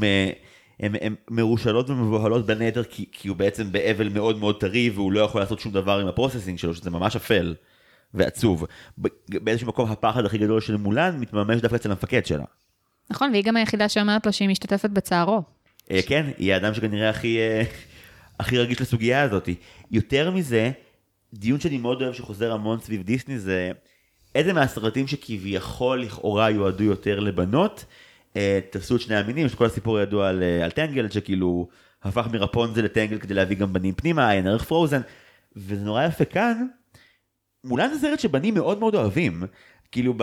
הסתכלתי בפילוח של ההצבעה ההיא לפני שהגעת, לדעתי כאילו 50-60 אחוז מאלה שאמרו מולן הם בנים. כי הדבר, זה שהיא לא יושבת טוב באף משבצת, שהיא לא אישה טובה והיא לא גבר טוב, והיא צריכה לעבור את כל הסמטוחה כדי להיות טובה בשניהם, בסופו של דבר, זה תופס את כולם. וגם כל ההתעסקות הצבאית המטורפת, והשיר אפרופו של I make a man of you, בנים, בין אם, בין אם בחיוך, אבל בעיקר בכנראה אה, אימוץ כן של המסר בשנותיהם הראשונות, ברור שזה עובד עליהם. זה הרבה יותר אה, אה, גברי מכל דבר שקורה במלך האריות או באלאדין. כאילו, זה סופר שרירי ופנטסטי כזה, וגם כאילו, בגלל שזה סרט מצחיק מאוד, אז גם נראה שכאילו להיות חייל זה מאוד מאוד מאוד כיף עד המלחמה. כאילו, עושים צחוק עם החברים האחרים, כמו מחנה קיץ, כאילו, אוף אישר עכשיו כולכם מנקים את המחנה, או אוף, כאילו, לא מרגיש כמו צבא אמיתי. אה, וכמו שאמר, בגלל זה כשמרגע שהסרט נהיה סרט מלחמה אמיתי, אה, הוא איכשהו מצליח עדיין לשחק עם כל הכדורים שלו באוויר ולנחות בשלום. זה באמת סרט שאמור להיות אה, על הנייר מיועד לכל קהל, ושוב, אני, אני מעדיף אותו על מלך האריות פשוט כי מלך האריות, אולי גם כי הוא הראשון שהוא בכזו אפיות, הוא, הוא לא מצליח שלא ליהנות מלהתבוסס בטרגדיות שהוא מציב. מולן, בחוכמה רבה, כמו שאמרנו, הוא, הוא מביא לגיבורים טרגדיות מאוד גדולות, ואז הם צריכים להחזיק אותם בפנים ולהתמודד, כמו שקורה בחיים המון פעמים, וזה זה מעורר הזדהות, אני בטוח לילדים, אבל זה גם למבוגר שרואה את זה, זה, זה חותך את הנפש. לא סתם, הסרט הזה קשור בזיכרון בלתי אה, ניתן לניתוק מסבא שלי. שזה מצחיק, כי אני מרגישה שאני מדברת עליו כל פעם שאני באה לפה. מה אה, פעם בשנה זה כאילו מתקזז, כן. כן, לא, אבל פשוט, כי באמת, סבא שלי ואני ראינו סרטים מצוירים ביחד כל הזמן, זה היה קטע של שנינו, והוא היה דמות אב בשבילי לכל דבר, הוא כאילו פחות או יותר גידל אותי, אמ, ו... וזה קצת מזכיר לי את מערכת היחסים של מולן עם אבא שלה, הדמות הזאת ש... שלא בהכרח מבינה אה, את מולן עד הסוף, אבל כן רוצה שהיא תהיה מאושרת ושיהיה לה טוב. אמ, וזה מאוד הדינמיקה שהייתה לי עם סבא שלי, שלקראת הסוף שלו, אה, כשהוא חלה כבר בסרטן, והוא כבר לא היה כל כך הוא עצמו, שהוא היה במין אה, כאב, הוא הרגיש ש... שהוא איבד את ה... בהקבלה לסרט, את הכבוד שלו, הוא כאילו הרגיש כבר לא כמו עצמו, הוא הרגיש שהוא לא יכול לעשות דברים, והיה לו מאוד מאוד קשה עם זה. אז גם הקשר שלנו קצת נפגע, כי הוא כבר לא יכל כל כך להכיל את מי שאני. זאת אומרת, אה, ברגע ש, שהאמנתי במשהו, שעשיתי משהו שקצת סתר את איך שהוא רואה את העולם, אז, אה, אז הייתה לנו מאוד התנגחות. אה, שלי הייתה באופן אישי קשה, כי זה האיש שגידל אותי, שראה איתי סרטים, שהוא היה מין מקום מפלט שאני יכולה לבוא אליו. אה, ו, ואז הרבה פעמים הייתי ניצבת מול הבחירה של האם אני עכשיו מורידה את הראש ועושה את מה שהוא צריך שאני אעשה, או רוצה שאני אעשה, כדי להימנע מהחיכוך, או עושה את מה שאני מאמינה שנכון. אמ, וזה קשה כשאתה אוהב את הבן אדם ש, שיש לך עימות מולו. זה הכי קל לצאת נגד מישהו שאין לך אה, רגש אליו. אבל כשזה מישהו ש, שאני אוהבת, ש, שבזכותו אני כאילו נמצאת במקום שאני נמצאת, שהוא זה שלקח אותי לסרט הזה, אה, ולהרבה הרבה סרטים אחרים ודברים אחרים, אז פתאום הבחירה הזאת בין ביני לבין מה שהוא מצפה, אה, היא הרבה יותר מאתגרת. ואני חושבת שבגלל זה גם הסרט הזה כל כך נוגע לי, כי כי מולן מחליטה לעשות את מה שהיא מאמינה בו, למרות שהוא סותר לחלוטין את מה שהדמות שהיא הכי מעריצה מצפה ממנה לעשות, שזה לשבת בשקט. אה, וזה לא משנה שהמניע שלה הוא מאוד מאוד טוב ונועד להגן עליו, הוא סותר לחלוטין את מה שהוא אומר לה, שזה תדעי את מקומך. אה, ואני חושבת ש...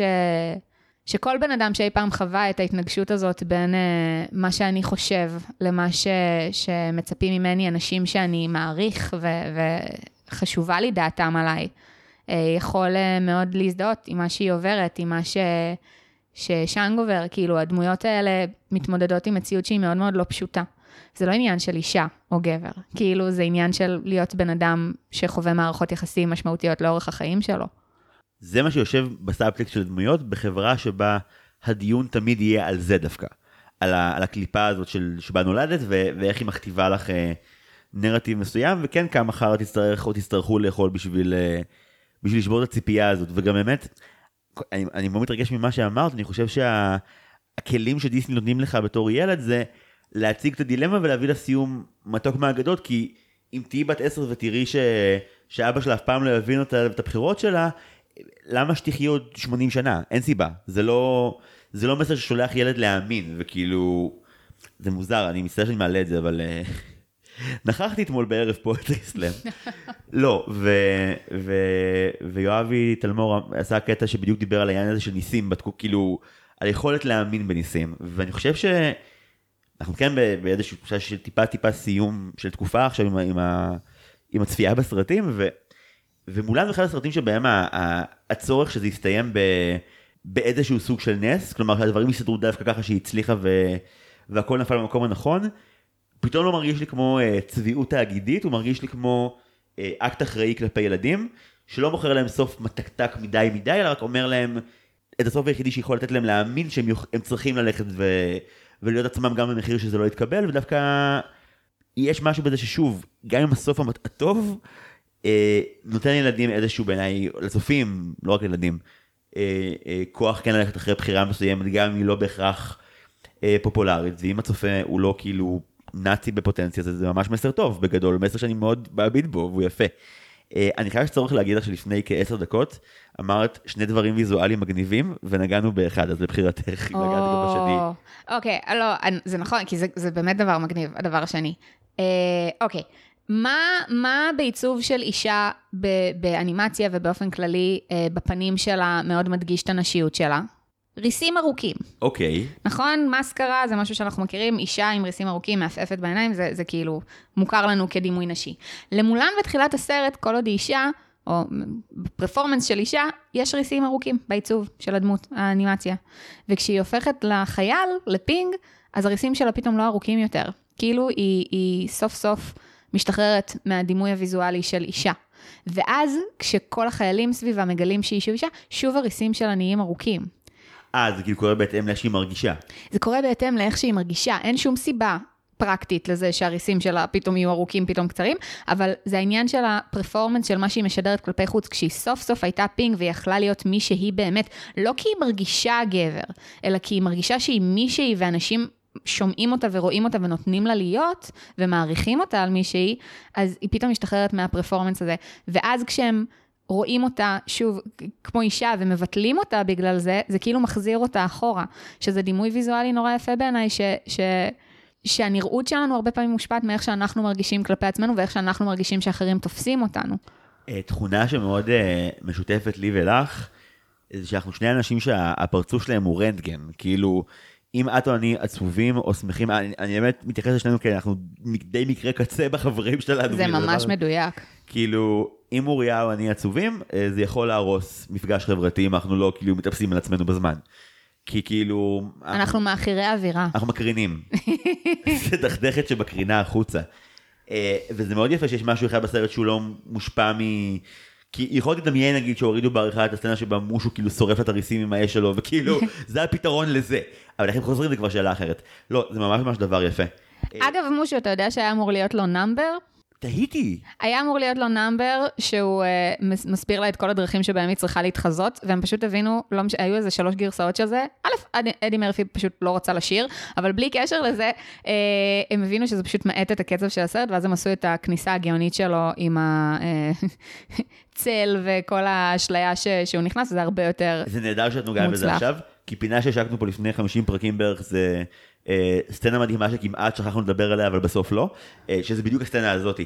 אחת הסצנות המבריקות ביותר בסרט.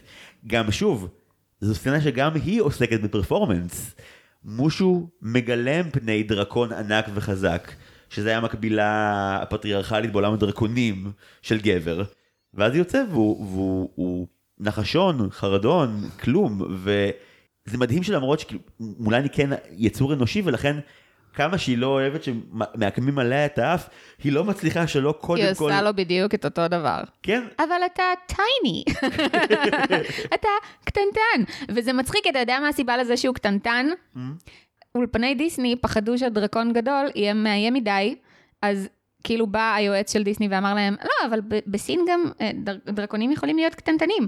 ואז הם כזה, טוב, בסדר, קטן אנחנו מאשרים. ואז בגלל זה גם מתייחסים לזה בסצנה, שכזה, כן, בטח, אני דרקון כיס, לנוחיות, לנסיעה, מה, אם הייתי גדול אז הפרה שלך הייתה מתה מפחד. כאילו, הם גם מתייחסים לזה. אבל זה הסיבה שהוא קטן בעצם, כאילו, לא הרצון להראות שהוא אה, איזה מקבילה, איזה, לא, הם פשוט פחדו שילדים יפחדו, וזה ימכור פחות מוצרים. אה, טוב, ההיגיון התאגידי פה ברור לי. כשהייתי בשנת שירות שלי, הייתה לי בת גרעין, הילה, שהייתה רואה את מולן לדעתי פעם או פעמיים ביום בווידאו של הגרעין, היה כזה אז, ו... בחירה לגיטימית לגמרי בעיניי. וזה הגיע לפיק כשהיה את, אה, את יום הזיכרון לחללי מערכות ישראל, ו, וכולנו כזה, אתה יודע, אתם רואים, אה, רואים סרטים אה, כזה בופור סטייל ועצובים, וכזה הולכים לטקס העירוני, ואני חושב שכל הגרעין יורד למטה כי הולכים לטקס של ראשון לציון, ואני רואה את הילה בסלון וכזה, את באה והיא כזה, לא, לא, לי יש את סרט המלחמה שלי ליום הזיכרון לחללי מערכות ישראל, והיא נשארה בבית לראות מולן. היה לזה אבל סיבה, איזשהו הקשר? זה כמעט תמיד היה אה, מענה לצורך באחד משני הדברים הבאים, או שמחת חיים, שזה מאוד מובן, או הילה הייתה באמת אה, אה, מנהיגה רצינית בגרעין שלי, שכאילו את רוב הקבוצות של החניכים מובילה ביד רמה. וכאילו המחשבה שכאילו הדלק של, ה, של המנהיגה שלנו בלהקים קבוצות ולפקד על בני נוער מרמת אליהו, וכאילו הכוח שלה נבע מלראות מולן פעם פעמיים ביום לכל הפחות בשבוע, כאילו מין שמר על צדקת הדרך לדעתי. היא תמיד נראתה יותר גם מאושרת אבל גם לפעמים כאילו היא יודעת מה היא עושה מחר בפעולה אחרי שהיא ראתה מולן. זה נפלא בעיניי, כי באמת יש לדיסני השפעה כזאת עליי, פשוט כל סרט יש לו את הקונוטציה שלו.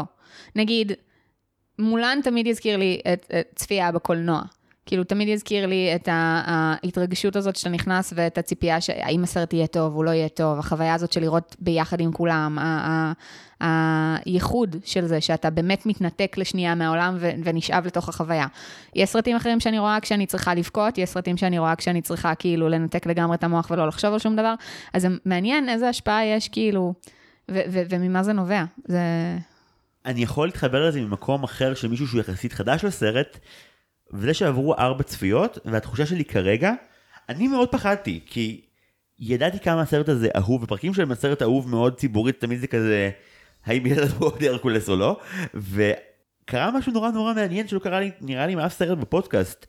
קצת הייתי במרדף אחריו, כאילו, בצפייה הראשונה הייתי די כאילו בשוק מכמה כמה זריז ויעיל הוא היה וכמה הרבה דברים קרו, וכאילו הייתי בחוויה אבל, אבל רציתי לרדת דקויות, ובסופה האחרון פתאום כזה נפל לי האסימון שבגלל הסיטואציה של הפרק אני, אני רואה אותו עוד פעם ועוד פעם, ואני לא מרגיש שאני עושה שיעורי בית. כאילו, היה לי ממש ממש ממש כיף.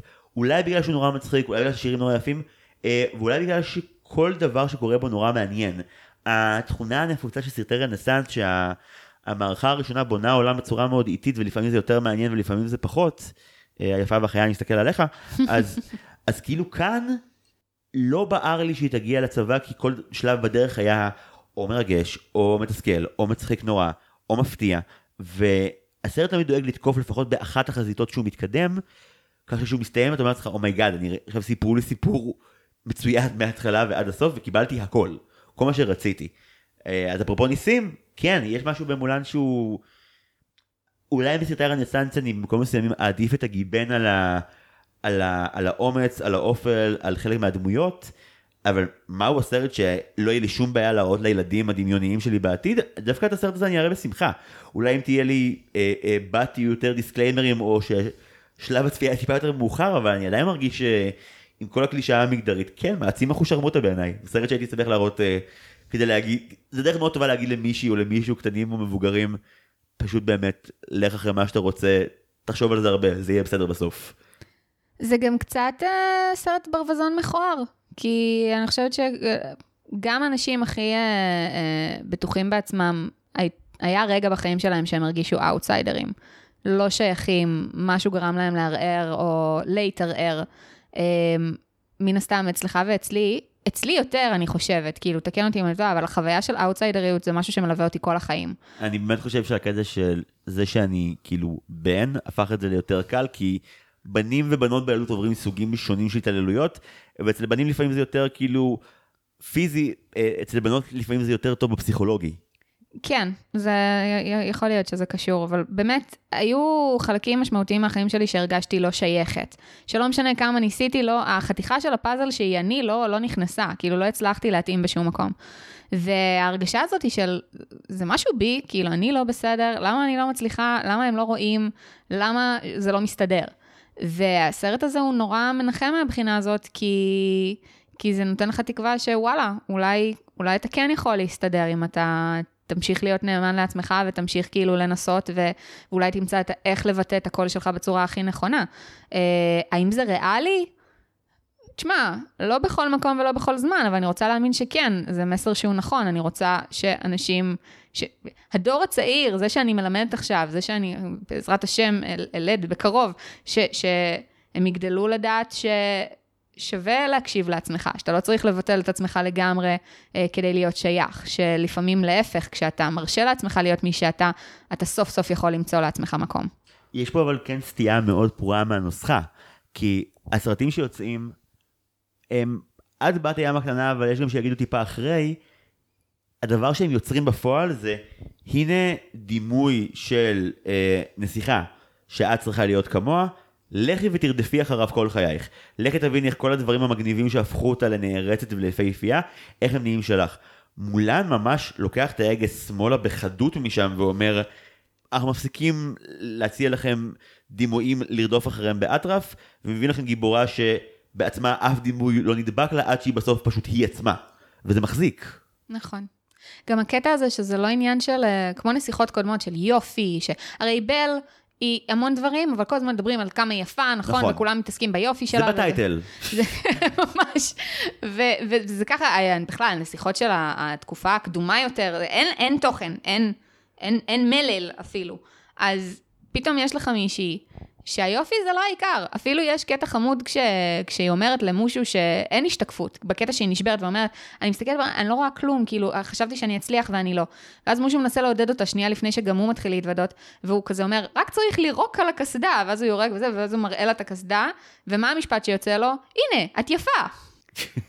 וזה לא עוזר בכלל, כי מה זה משנה? לא אכפת לה. לא משנה כמה מייקאפ ישימו עליה, וכמה ישימו לה גילים, ואיזה סיכות ישימו לה, זה לא משנה. הנראות שלה לא משנה, היא תקצץ לעצמה את השיער, זה לא משנה. כאילו, מי שהיא בפנים זה מה שחשוב.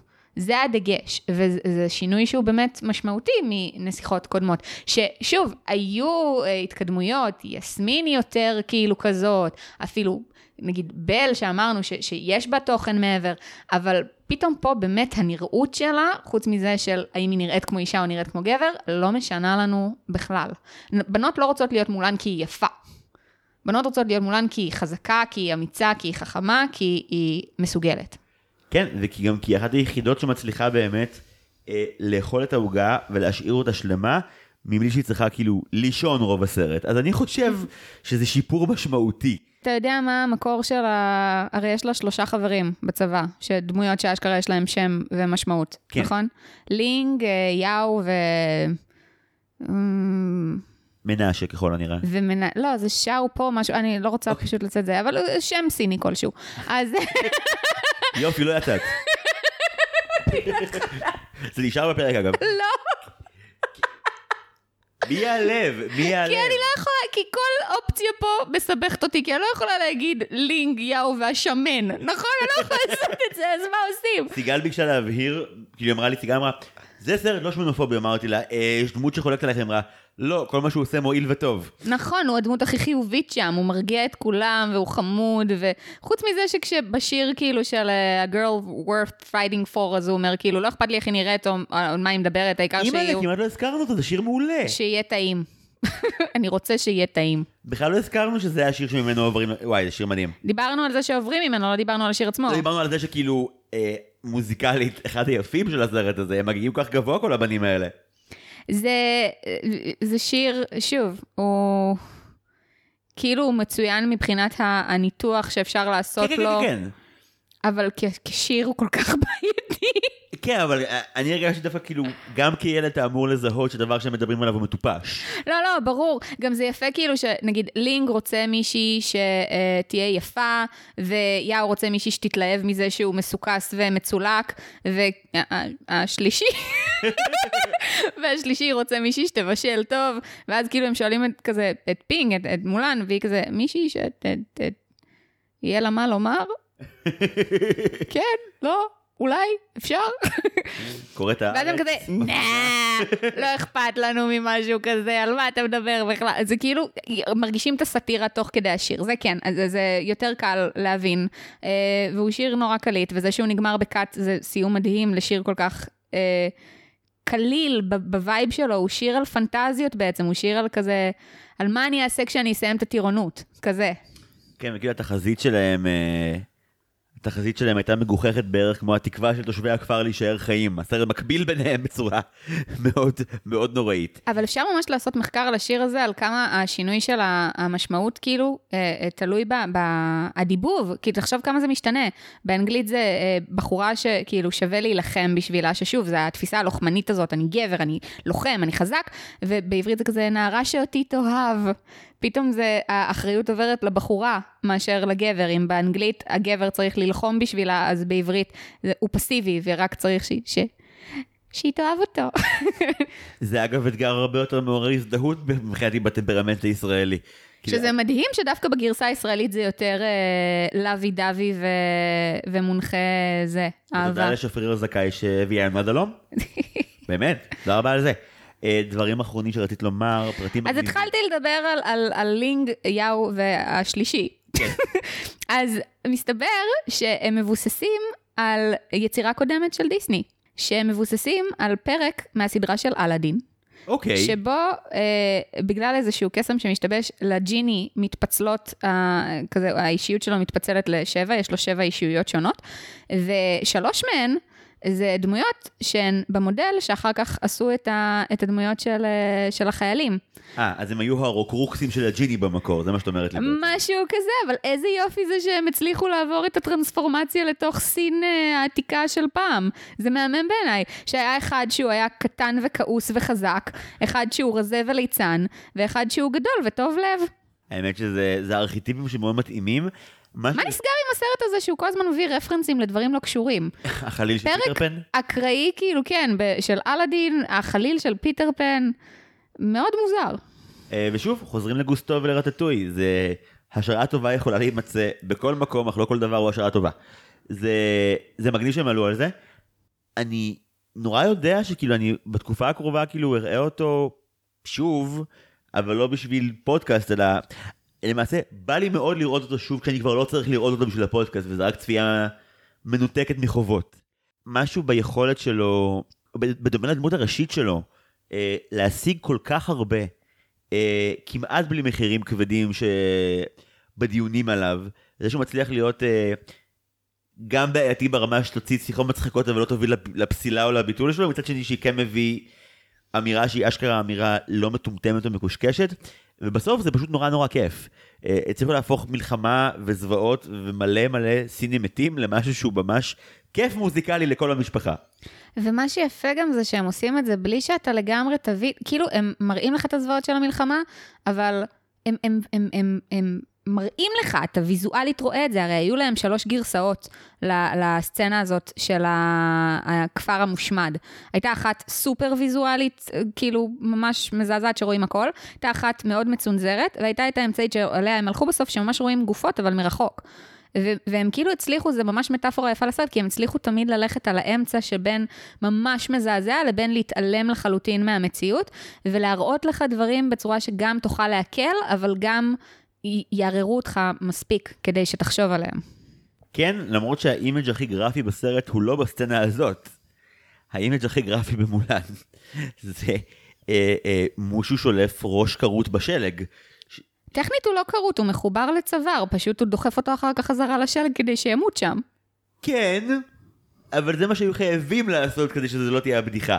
אבל זה רעב טרופי. הוא שולף ראש כרות מהשלג ואז אומר, אה אוקיי, לא זה, ומחזיר. מושלם. שוב, מושו מאוד אינטרסנט, לא? הוא כאילו, הוא כזה, "אה, זה לא הבעיה שלי. רגע, רגע, רגע, לא, לא, לא, זה לא אינטרסנטי. הוא לא אמור להציל הוני נקודה. זה לא, זה... ואם היה שם איזה הוני שרק רצה לסיים את המשמרת שלו וללכת הביתה? אה, אז הוא בהחלט סיים את המשמרת שלו והלך הביתה. הבית האחרון ביותר שיהיה לו. אנחנו כאילו, מה זה צ'יל לגבי זה שמולן פשוט טבחה בכל כך הרבה אנשים? כן, אבל הסיטואציה הייתה מאוד ברורה שאם היא לא עושה את זה היא מתה. כאילו זה היה מאוד הגנה עצמית. לא, לא, זה, זה מוצדק לחלוטין, כי אין מה לעשות, גם זה לא שהם תקפו ראשון, כאילו, הם באו, לחפ, הם באו לחפש צרות, מה שנקרא. אבל מה שמצחיק בכל זה, זה שבסוף את המנהיג שלהם לא היא הורגת. היא כאילו מהנדסת את המוות שלו, אבל מי שבסוף יורה את הזיקוק זה מושו. שזה הפעם היחידה שהוא אשכרה עושה משהו שעוזר. כן, וגם זה אחרי שמולן כבר כאילו אימנה אותו לנשוף אש ברגע שבו היא צריכה שהוא fucking ינשוף אש. כאילו על ההר זה עוד מאבק לגרום לה לראות את זה בזמן, פה זה כבר קורה טבעית. אבל זה גם, זה גם מטאפורה למולן, כי, כי זה יכול להיות שהייתה לו, הוא פשוט לא ידע איך להשתמש בה בצורה שתהיה אפקטיבית, ואז עם הזמן הוא למד איך לאמץ את זה, ו, והוא השתמש בזה עוד, עוד לפני, הוא השתמש בזה, פשוט זה היה הרגע שבו ראינו כמה היכולת הזאת יכולה להיות טובה כשהוא משתמש בה נכון. את כבר שומעת מה המרצים באוניברסיטה היו אומרים על זה, נכון? ספר לי. זה, זה מאוד פשוט והולך בדיוק לכיוון שהיית מצפה שזה ילך.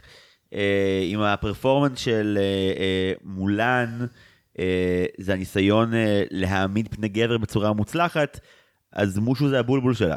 והיא לומדת לגרום לו לראות ברגע שבו היא צריכה שהוא יירה, שזה לגמרי מאפיין סטריאוטיפי של גבריות. זה מה שהמרצים שלי, חלקם היו בוודאות אומרים על הדבר הזה. לא קריאה שאני מרגיש צורך להתחייב אליה, או לחשוב שהיא תורמת למישהו משהו. אני יותר אוהב את מושו בתור. המאכר שנדבק אליה, מאשר בתור הבולבול התותב שלה. אני פשוט לא מבינה איך כל השיחות שלנו על דיסני איכשהו מגיעות לשיחות על בולבולים. את למדת באותה אוניברסיטה שבה אני למדתי, את יודעת בדיוק למה זה מגיע לשם. אותם מורים. הדחקתי. ברור שהדחקת, הלכת לחיפה והקמת חיי משפחה ועכשיו את מורה בעצמך, ואת לא זוכרת מה המרצים שלך עוללו לך. אני כן יכול לומר לזכותך שאת לא, לא, לא מעבירה לתלמידייך את המשנה של אם יש משהו ארוך וצר, זה כנראה בולבול באיזושהי צורה בסרט. אני עדיין, רוב חבריי ואני עדיין מנסים שלא לראות את זה בסרטים אחרי שממש אמרו לנו, תסתכלו, זה שם תמיד. אני יכולה להגיד לך שכשהסברתי לתלמידים על יקיש ופופצ'ה השנה, מחזה של חנוך לוין, למי שלא מכיר, אז אה, הרי כל הסיפור שם זה על מישהו שמשדכים לו מישהי שהיא כל כך מכוערת והוא לא מצליח כאילו להעמיד. הוא לא מצליח, לא עומד לו. ומצאתי את עצמי פתאום קולטת שאני מדברת עם בני נוער וצריכה להסביר להם את קו העלילה הזה. ובאמת הצלחתי להתחמק כמה שיכולתי מ- מלהגיד, ובאיזשהו שלב הם כל כך לא הבינו מה אני רוצה, שמצאתי את עצמי צועקת עליהם, לא עומד לו, בסדר? לא עומד לו. לא עומד לו. הוא לא מצליח, לא עומד לו. א', מדהים, וב', ברור לך שהם עשו דווקא, נכון? לא... הייתי עד פעם לסיטואציה דומה. הייתי במד"א, והחבר'ה שעתידים ללכת לקורס מדריכים, ללמוד איך להדריך את הדור הבא, אה, צריכים להתאמן על, על התחנה, וכאילו אומרים להם ואומרים לנו, אתם פה כדי להפריע ולעשות להם בעיות, הם צריכים להתמודד וזה יהיה סימולציה טובה, כי במציאות זה יהיה פחות קשה. מאיך שזה יהיה בסימולציה איתנו. זה גוף עבודה לא מאוד רגיש. אה, תני לומר לך. לא תנועת הנוער הכי עדינה שהייתי בה. נהדר. ומישהו היה צריך, ובכוונה הביאו להם, כדי ליצור את העניין הזה, הביאו להם אה, אה, לנסות ללמד אותנו מה הסממנים של תלייה, של מוות בתלייה. עכשיו, ספציפית אצל גברים, אה, כיצד תדעו אם גבר תלה את עצמו? אה, אחד, אם הוא על חבל, טוב לדעת. סימן שני, אה, אה, יעמוד לו. כמה שעות אחרי זה. אה, אז המונח הרפואי זה אירקציה חלקית, ואז כמובן עומד הבחור בכיתה י' עם החדשקונים ואומר לנו, ויש גם את הקטע של האירקציה החלקית. ואז 20 טינג'רים צמאים לדם אומרים לו, מה זה? והוא כזה, זה... אה, הוא מתחיל להסתבך, וגם אותה סיטואציה בדיוק, שלוש דקות, והוא כזה מנסה, מתגרד, מנסה, מתגרד, בצד מסוים הוא פשוט אמר, לא, לא עומד, עומד, אני אראה לכם, הוא התחיל לצייר, התחיל- מכל הדברים שהוא יכל להגיד, אני אראה לכם, לוקח את זה למקום מטריד במיוחד. אני אצייר לכם פחות גרוע מה אני אראה לכם, אבל הוא בהחלט צייר לנו, היה, אם הוא היה אומר אני אצייר לכם אז אחלה, אבל אני אראה לכם נשמע כאילו הולך להוריד את המכנסיים ולחנוק את עצמו. השנה הייתה 2009, עוד לא חשבו על דברים כאלה ככה. אבל הרגע שבו בחור בכיתה י' עובר לנו מלדר מול הפרצוף ומצייר בולבול ענק עומד על הלוח כדי להבהיר, אה, פחות גרוע, כאילו יותר גרוע משמעותית מהלא עומד לא שלך. לא, כי אתה מבין, כי אני אישה אומרת להם, הוא לא חווה ריגוש מיני.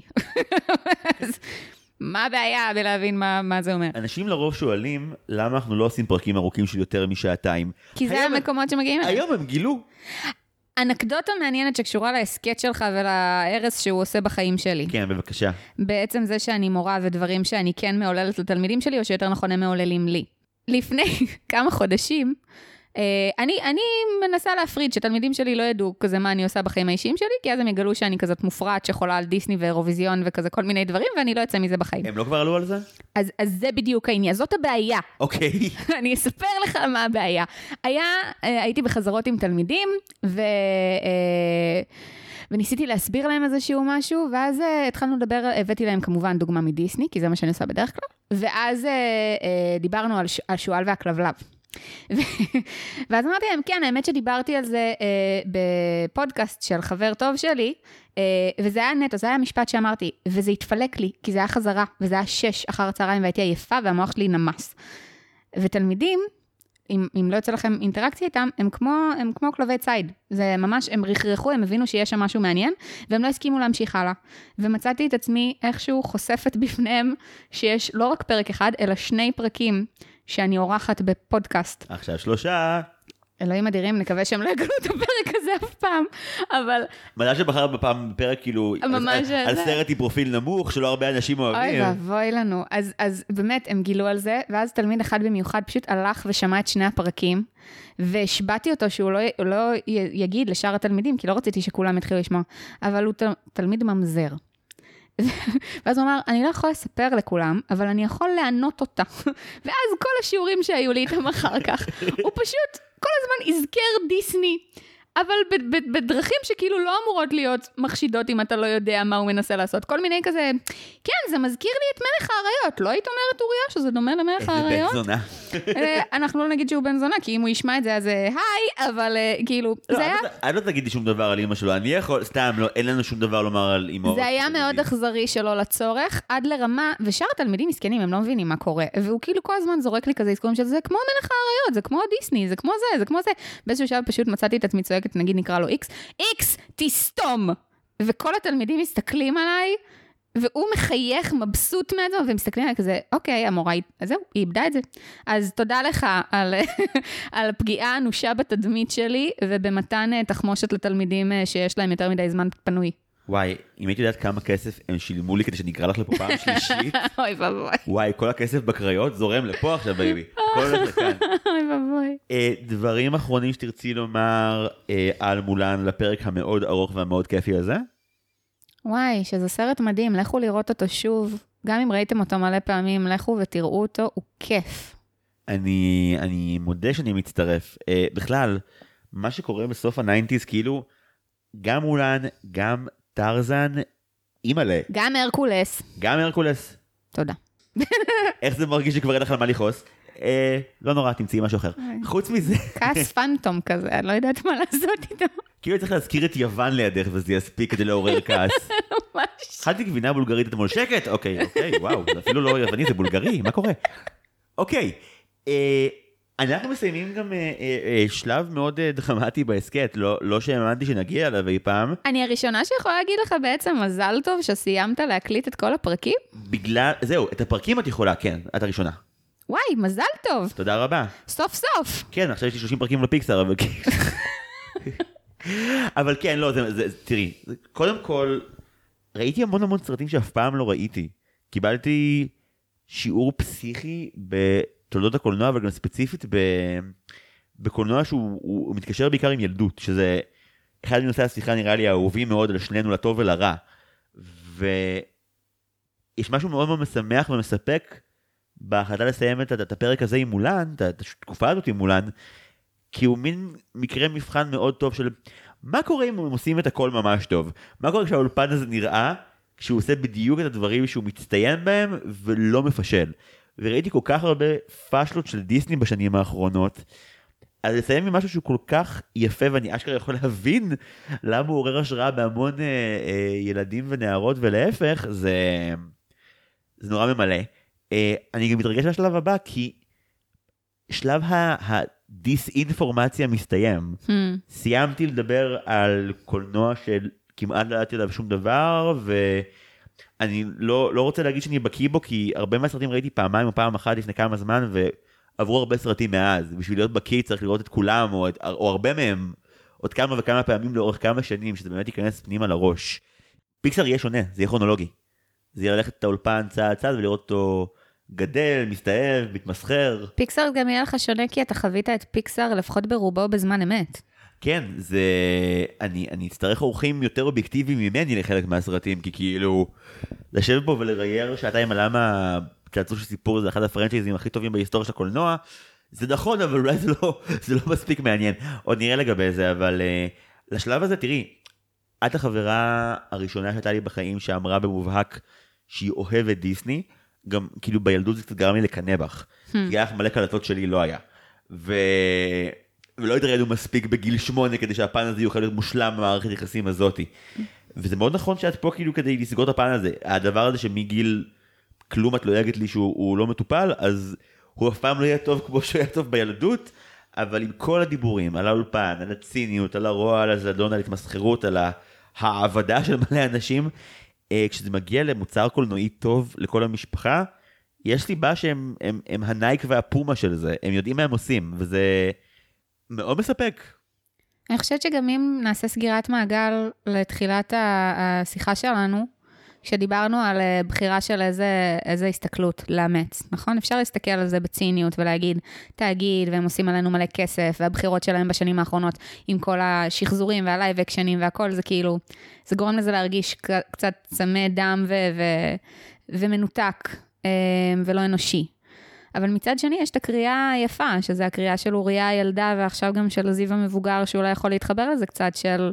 זה מתנה שהם נתנו לנו. יש הרבה מאוד טוב בדבר הזה, יש הרבה מאוד קסם, יש הרבה מאוד זיכרונות ו- ומסרים ודמויות להזדהות איתם ושירים לזמזם באוטו ובמקלחת ובעזרת השם לילדים העתידיים שלנו. ו... וזה זיכרונות עם אנשים שאנחנו אוהבים שכבר לא איתנו, וזה זיכרונות שאנחנו עוד ניצור עם אנשים שנפגוש בהמשך. ו- וזה חלק מאוד מרכזי בחיים שלנו מסיבה מסוימת, כי זה יכול להיות, כי זה קנבס כזה שאפשר להלביש עליו הרבה מאוד דברים. ולא סתם יש, אולי זה לא ההסכת הכי גדול, אבל, אבל יש לך קהל מאזינים שבאמת באמת אוהבים את הסרטים האלה, כי הם, הם משמעותיים עבורם מעבר ל... צעצועים שהם יכלו לקנות, או הקלטות שהיו להם בבית. זה החוויות והזיכרונות והסיפורים שיש להם סביב זה, וזה ההסכת הזה בעצם. זה, זה קרה לנו לאחרונה, ב, ב, נקרא לזה בלייבקאסטים האחרונים, ששמנו לב שיש לנו בעיה, כי, כי אנשים כביכול מגיעים לראות livecast, אבל אנשים יותר משהם רוצים אה, לשמוע אנשים מדברים, הם רוצים, הם רוצים להיות, אה, הם רוצים את השיחה, בקטע כאילו הכי... הכי הגיוני. כלומר, אתה רוצה לשמוע אנשים מדברים על נושא שמעניין אותך, אבל דיסני זה גם משהו שבו אנשים, לכולם יש דעות אמוציונליות ומנומקות, אה, חלקם עם טיעונים יותר מפורטים וחלקם עם טיעונים יותר רגשיים, ואחד הדברים הכי משוגעים שההסכת יצר, זה שהמון פעמים אני מגיע למקום, וזה השיחה שרוצים לנהל איתי. Hmm. כאילו, אנשים שכזה מכירים את ההסכת, רוצים קודם כל לספר לי מה ה top three שלהם, ו- ואיפה הם הסכימו איתנו, ואיפה טעינו, ו- וזה נורא כיף, כי אם יש משהו שחוויתי ספציפית, ו- וזה מה שעולה לי בראש התחלנו, קהילת המעריצים הספציפית של המדיום הזה, אז כשזה ילדים זה מאוד הומוגני. יש לך את כל השכבות, את כל המוצאים והצבעים, וכולם נורא אוהבים את זה, בין אם זה דמות אחת, דמות אחרת. כשגדלים, מי שנשאר נאמן לדיסני, באחוזים אה, נכבדים לדעתי, וזה נאמר באמת עם המון המון אהבה, זה מה שאמרת קודם, זה התיאור הזה של אנשים שמרגישים שהם חתיכת פאזל שלא מתחברת. Hmm. ודיסני עוזר להרבה מאוד אנשים ש, שיש להם מורכבות בחיים, שיש להם ניסיון של התמודדות עם איזשהו אובדן או איזשהו אה, קושי, או אפילו עם, עם סיטואציה חברתית, שגורם להם גם להרגיש שהם חלק ממשהו מרכזי, וגם נוטע בהם תקווה שהדבר הזה בהם הוא הייחוד שבהם.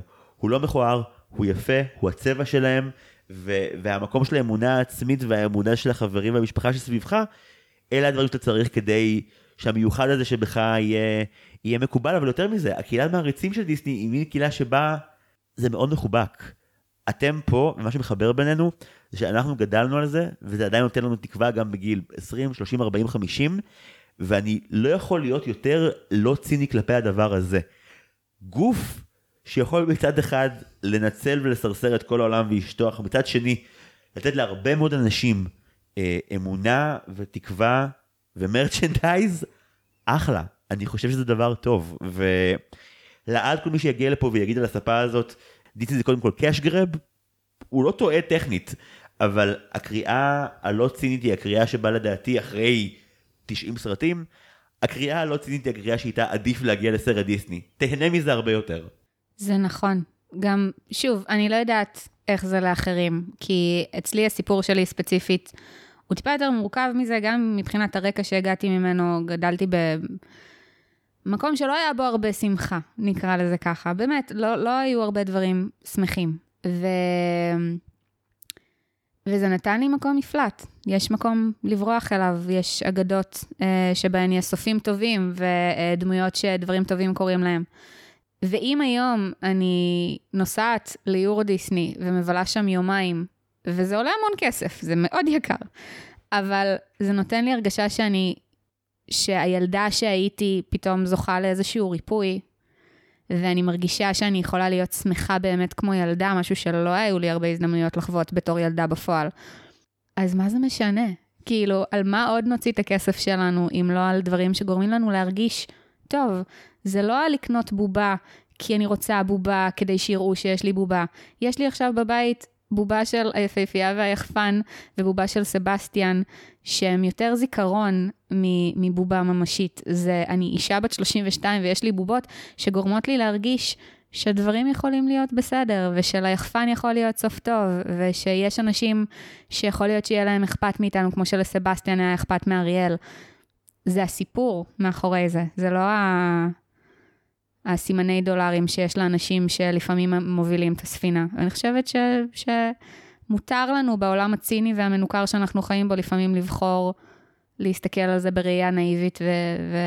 ותמימה וילדותית. ובתור מישהי שלצערי לא, לא עושה את זה מספיק, דיסני מאפשר לי לעשות את זה. ואיזה כיף שיש את הפלטפורמה הזאת ושהזמנת אותי ושנתת לי הזדמנות לקדוח לך בראש שלוש פעמים כבר. אמ, ואיזה כיף שנחשפת לזה עכשיו, ושעכשיו החברות שלנו כבר לא בסכנה. כאילו עכשיו תוכלי כזה להגיד לי שאני בא אלייך כזה מולם ואני אגיד לך כן וזהו הדי, הדיון יסתיים אין, אין קונפליקטים במיוחד. החטא הרציני פה זה שעד עכשיו עם כל ההסכת הזה לא ראינו סרט אף פעם ביחד. ראינו מלא פיקסרים ביחד, אבל את זה לא ראינו אף פעם, דיסני לא ראינו ביחד אף פעם. אה, טוב, אז אנחנו צריכים להספיק לפני שאת יולדת לראות מולה פעם אחת ביחד. או, ש, או שנראה אה, אחרי, ואז, ואז נחשוף אותה גם, אבל ננסה להסביר לה שזה, שהשיר הוא לא פשוטו כמשמעו. תצי גברים, זה ברור. אה, טוב, בנימה אה, אופטימית ומסופקת זו, אה, אוריה, הפרק הכי ארוך בהיסטוריה של ההסכת, והוא שלנו, אז תודה רבה מאוד שבאת לכאן, yeah. ושהחזקת אה, כמעט שלוש שעות עם רק שתי הפסקות שירותים, זה מרשים אותי מאוד. אתם לא מבינים כמה זה מרשים. אה, כן, אה, נוכל לשלוח תמונות, סתם, לא נשלח. אוקיי, אה, תודה רבה לכל מי שעזר לנו עם ההסכת הזה, תודה רבה למלחין שלנו, נועם טבצ'ניקוב, למעצב שלנו, טל סולומון ורדי, לאחראית התחקירים שלנו, אוריה אורן יוסף שהייתה בפגרה ארוכה וחזרה לכבוד הפרק הזה, ולאחראית השיווק שלנו, סתיו צימרמן פולק, תודה גם לתומכים הנפלאים שלנו בקופי, לדניאל האב הטרי רז רוטשילד, ושוחטי ההוני, משפחת גולדמן, תודה רבה גם לכם. אנחנו עוד לא הולכים לשום מקום, יהיו כמה פרקי בונוס שהקלטנו בתקופה האחרונה, שעוסקים קצת במסביב, אה, ספציפית ניגע בדיבוב. אולי גם את אטלנטיס, ואז הישר אל פיקסאר על כל סרטיהם, כשאני אומר כל סרטיהם, זה גם אומר מכוניות 2 ומכוניות 3, ודינוזאור הטוב, יהיה ממש כיף לחלק מהאנשים. זהו, עד אז, אוריה, שוב, תודה עצומה שבאת לפה. תודה אה, לך בשם כל אה, חובבי דיסני באשר הם. תודה לך שבאת לעשות איתי פרפורמנס של דלת בפעם השלישית! ושסיימנו את הפרק המאוד מאוד ארוך הזה בתקופה הזאת. זהו, אוריה, אה, תודה רבה על הכל. אה, אני זיו הרמלין שדר, ועד הפעם הבאה, היו שלום.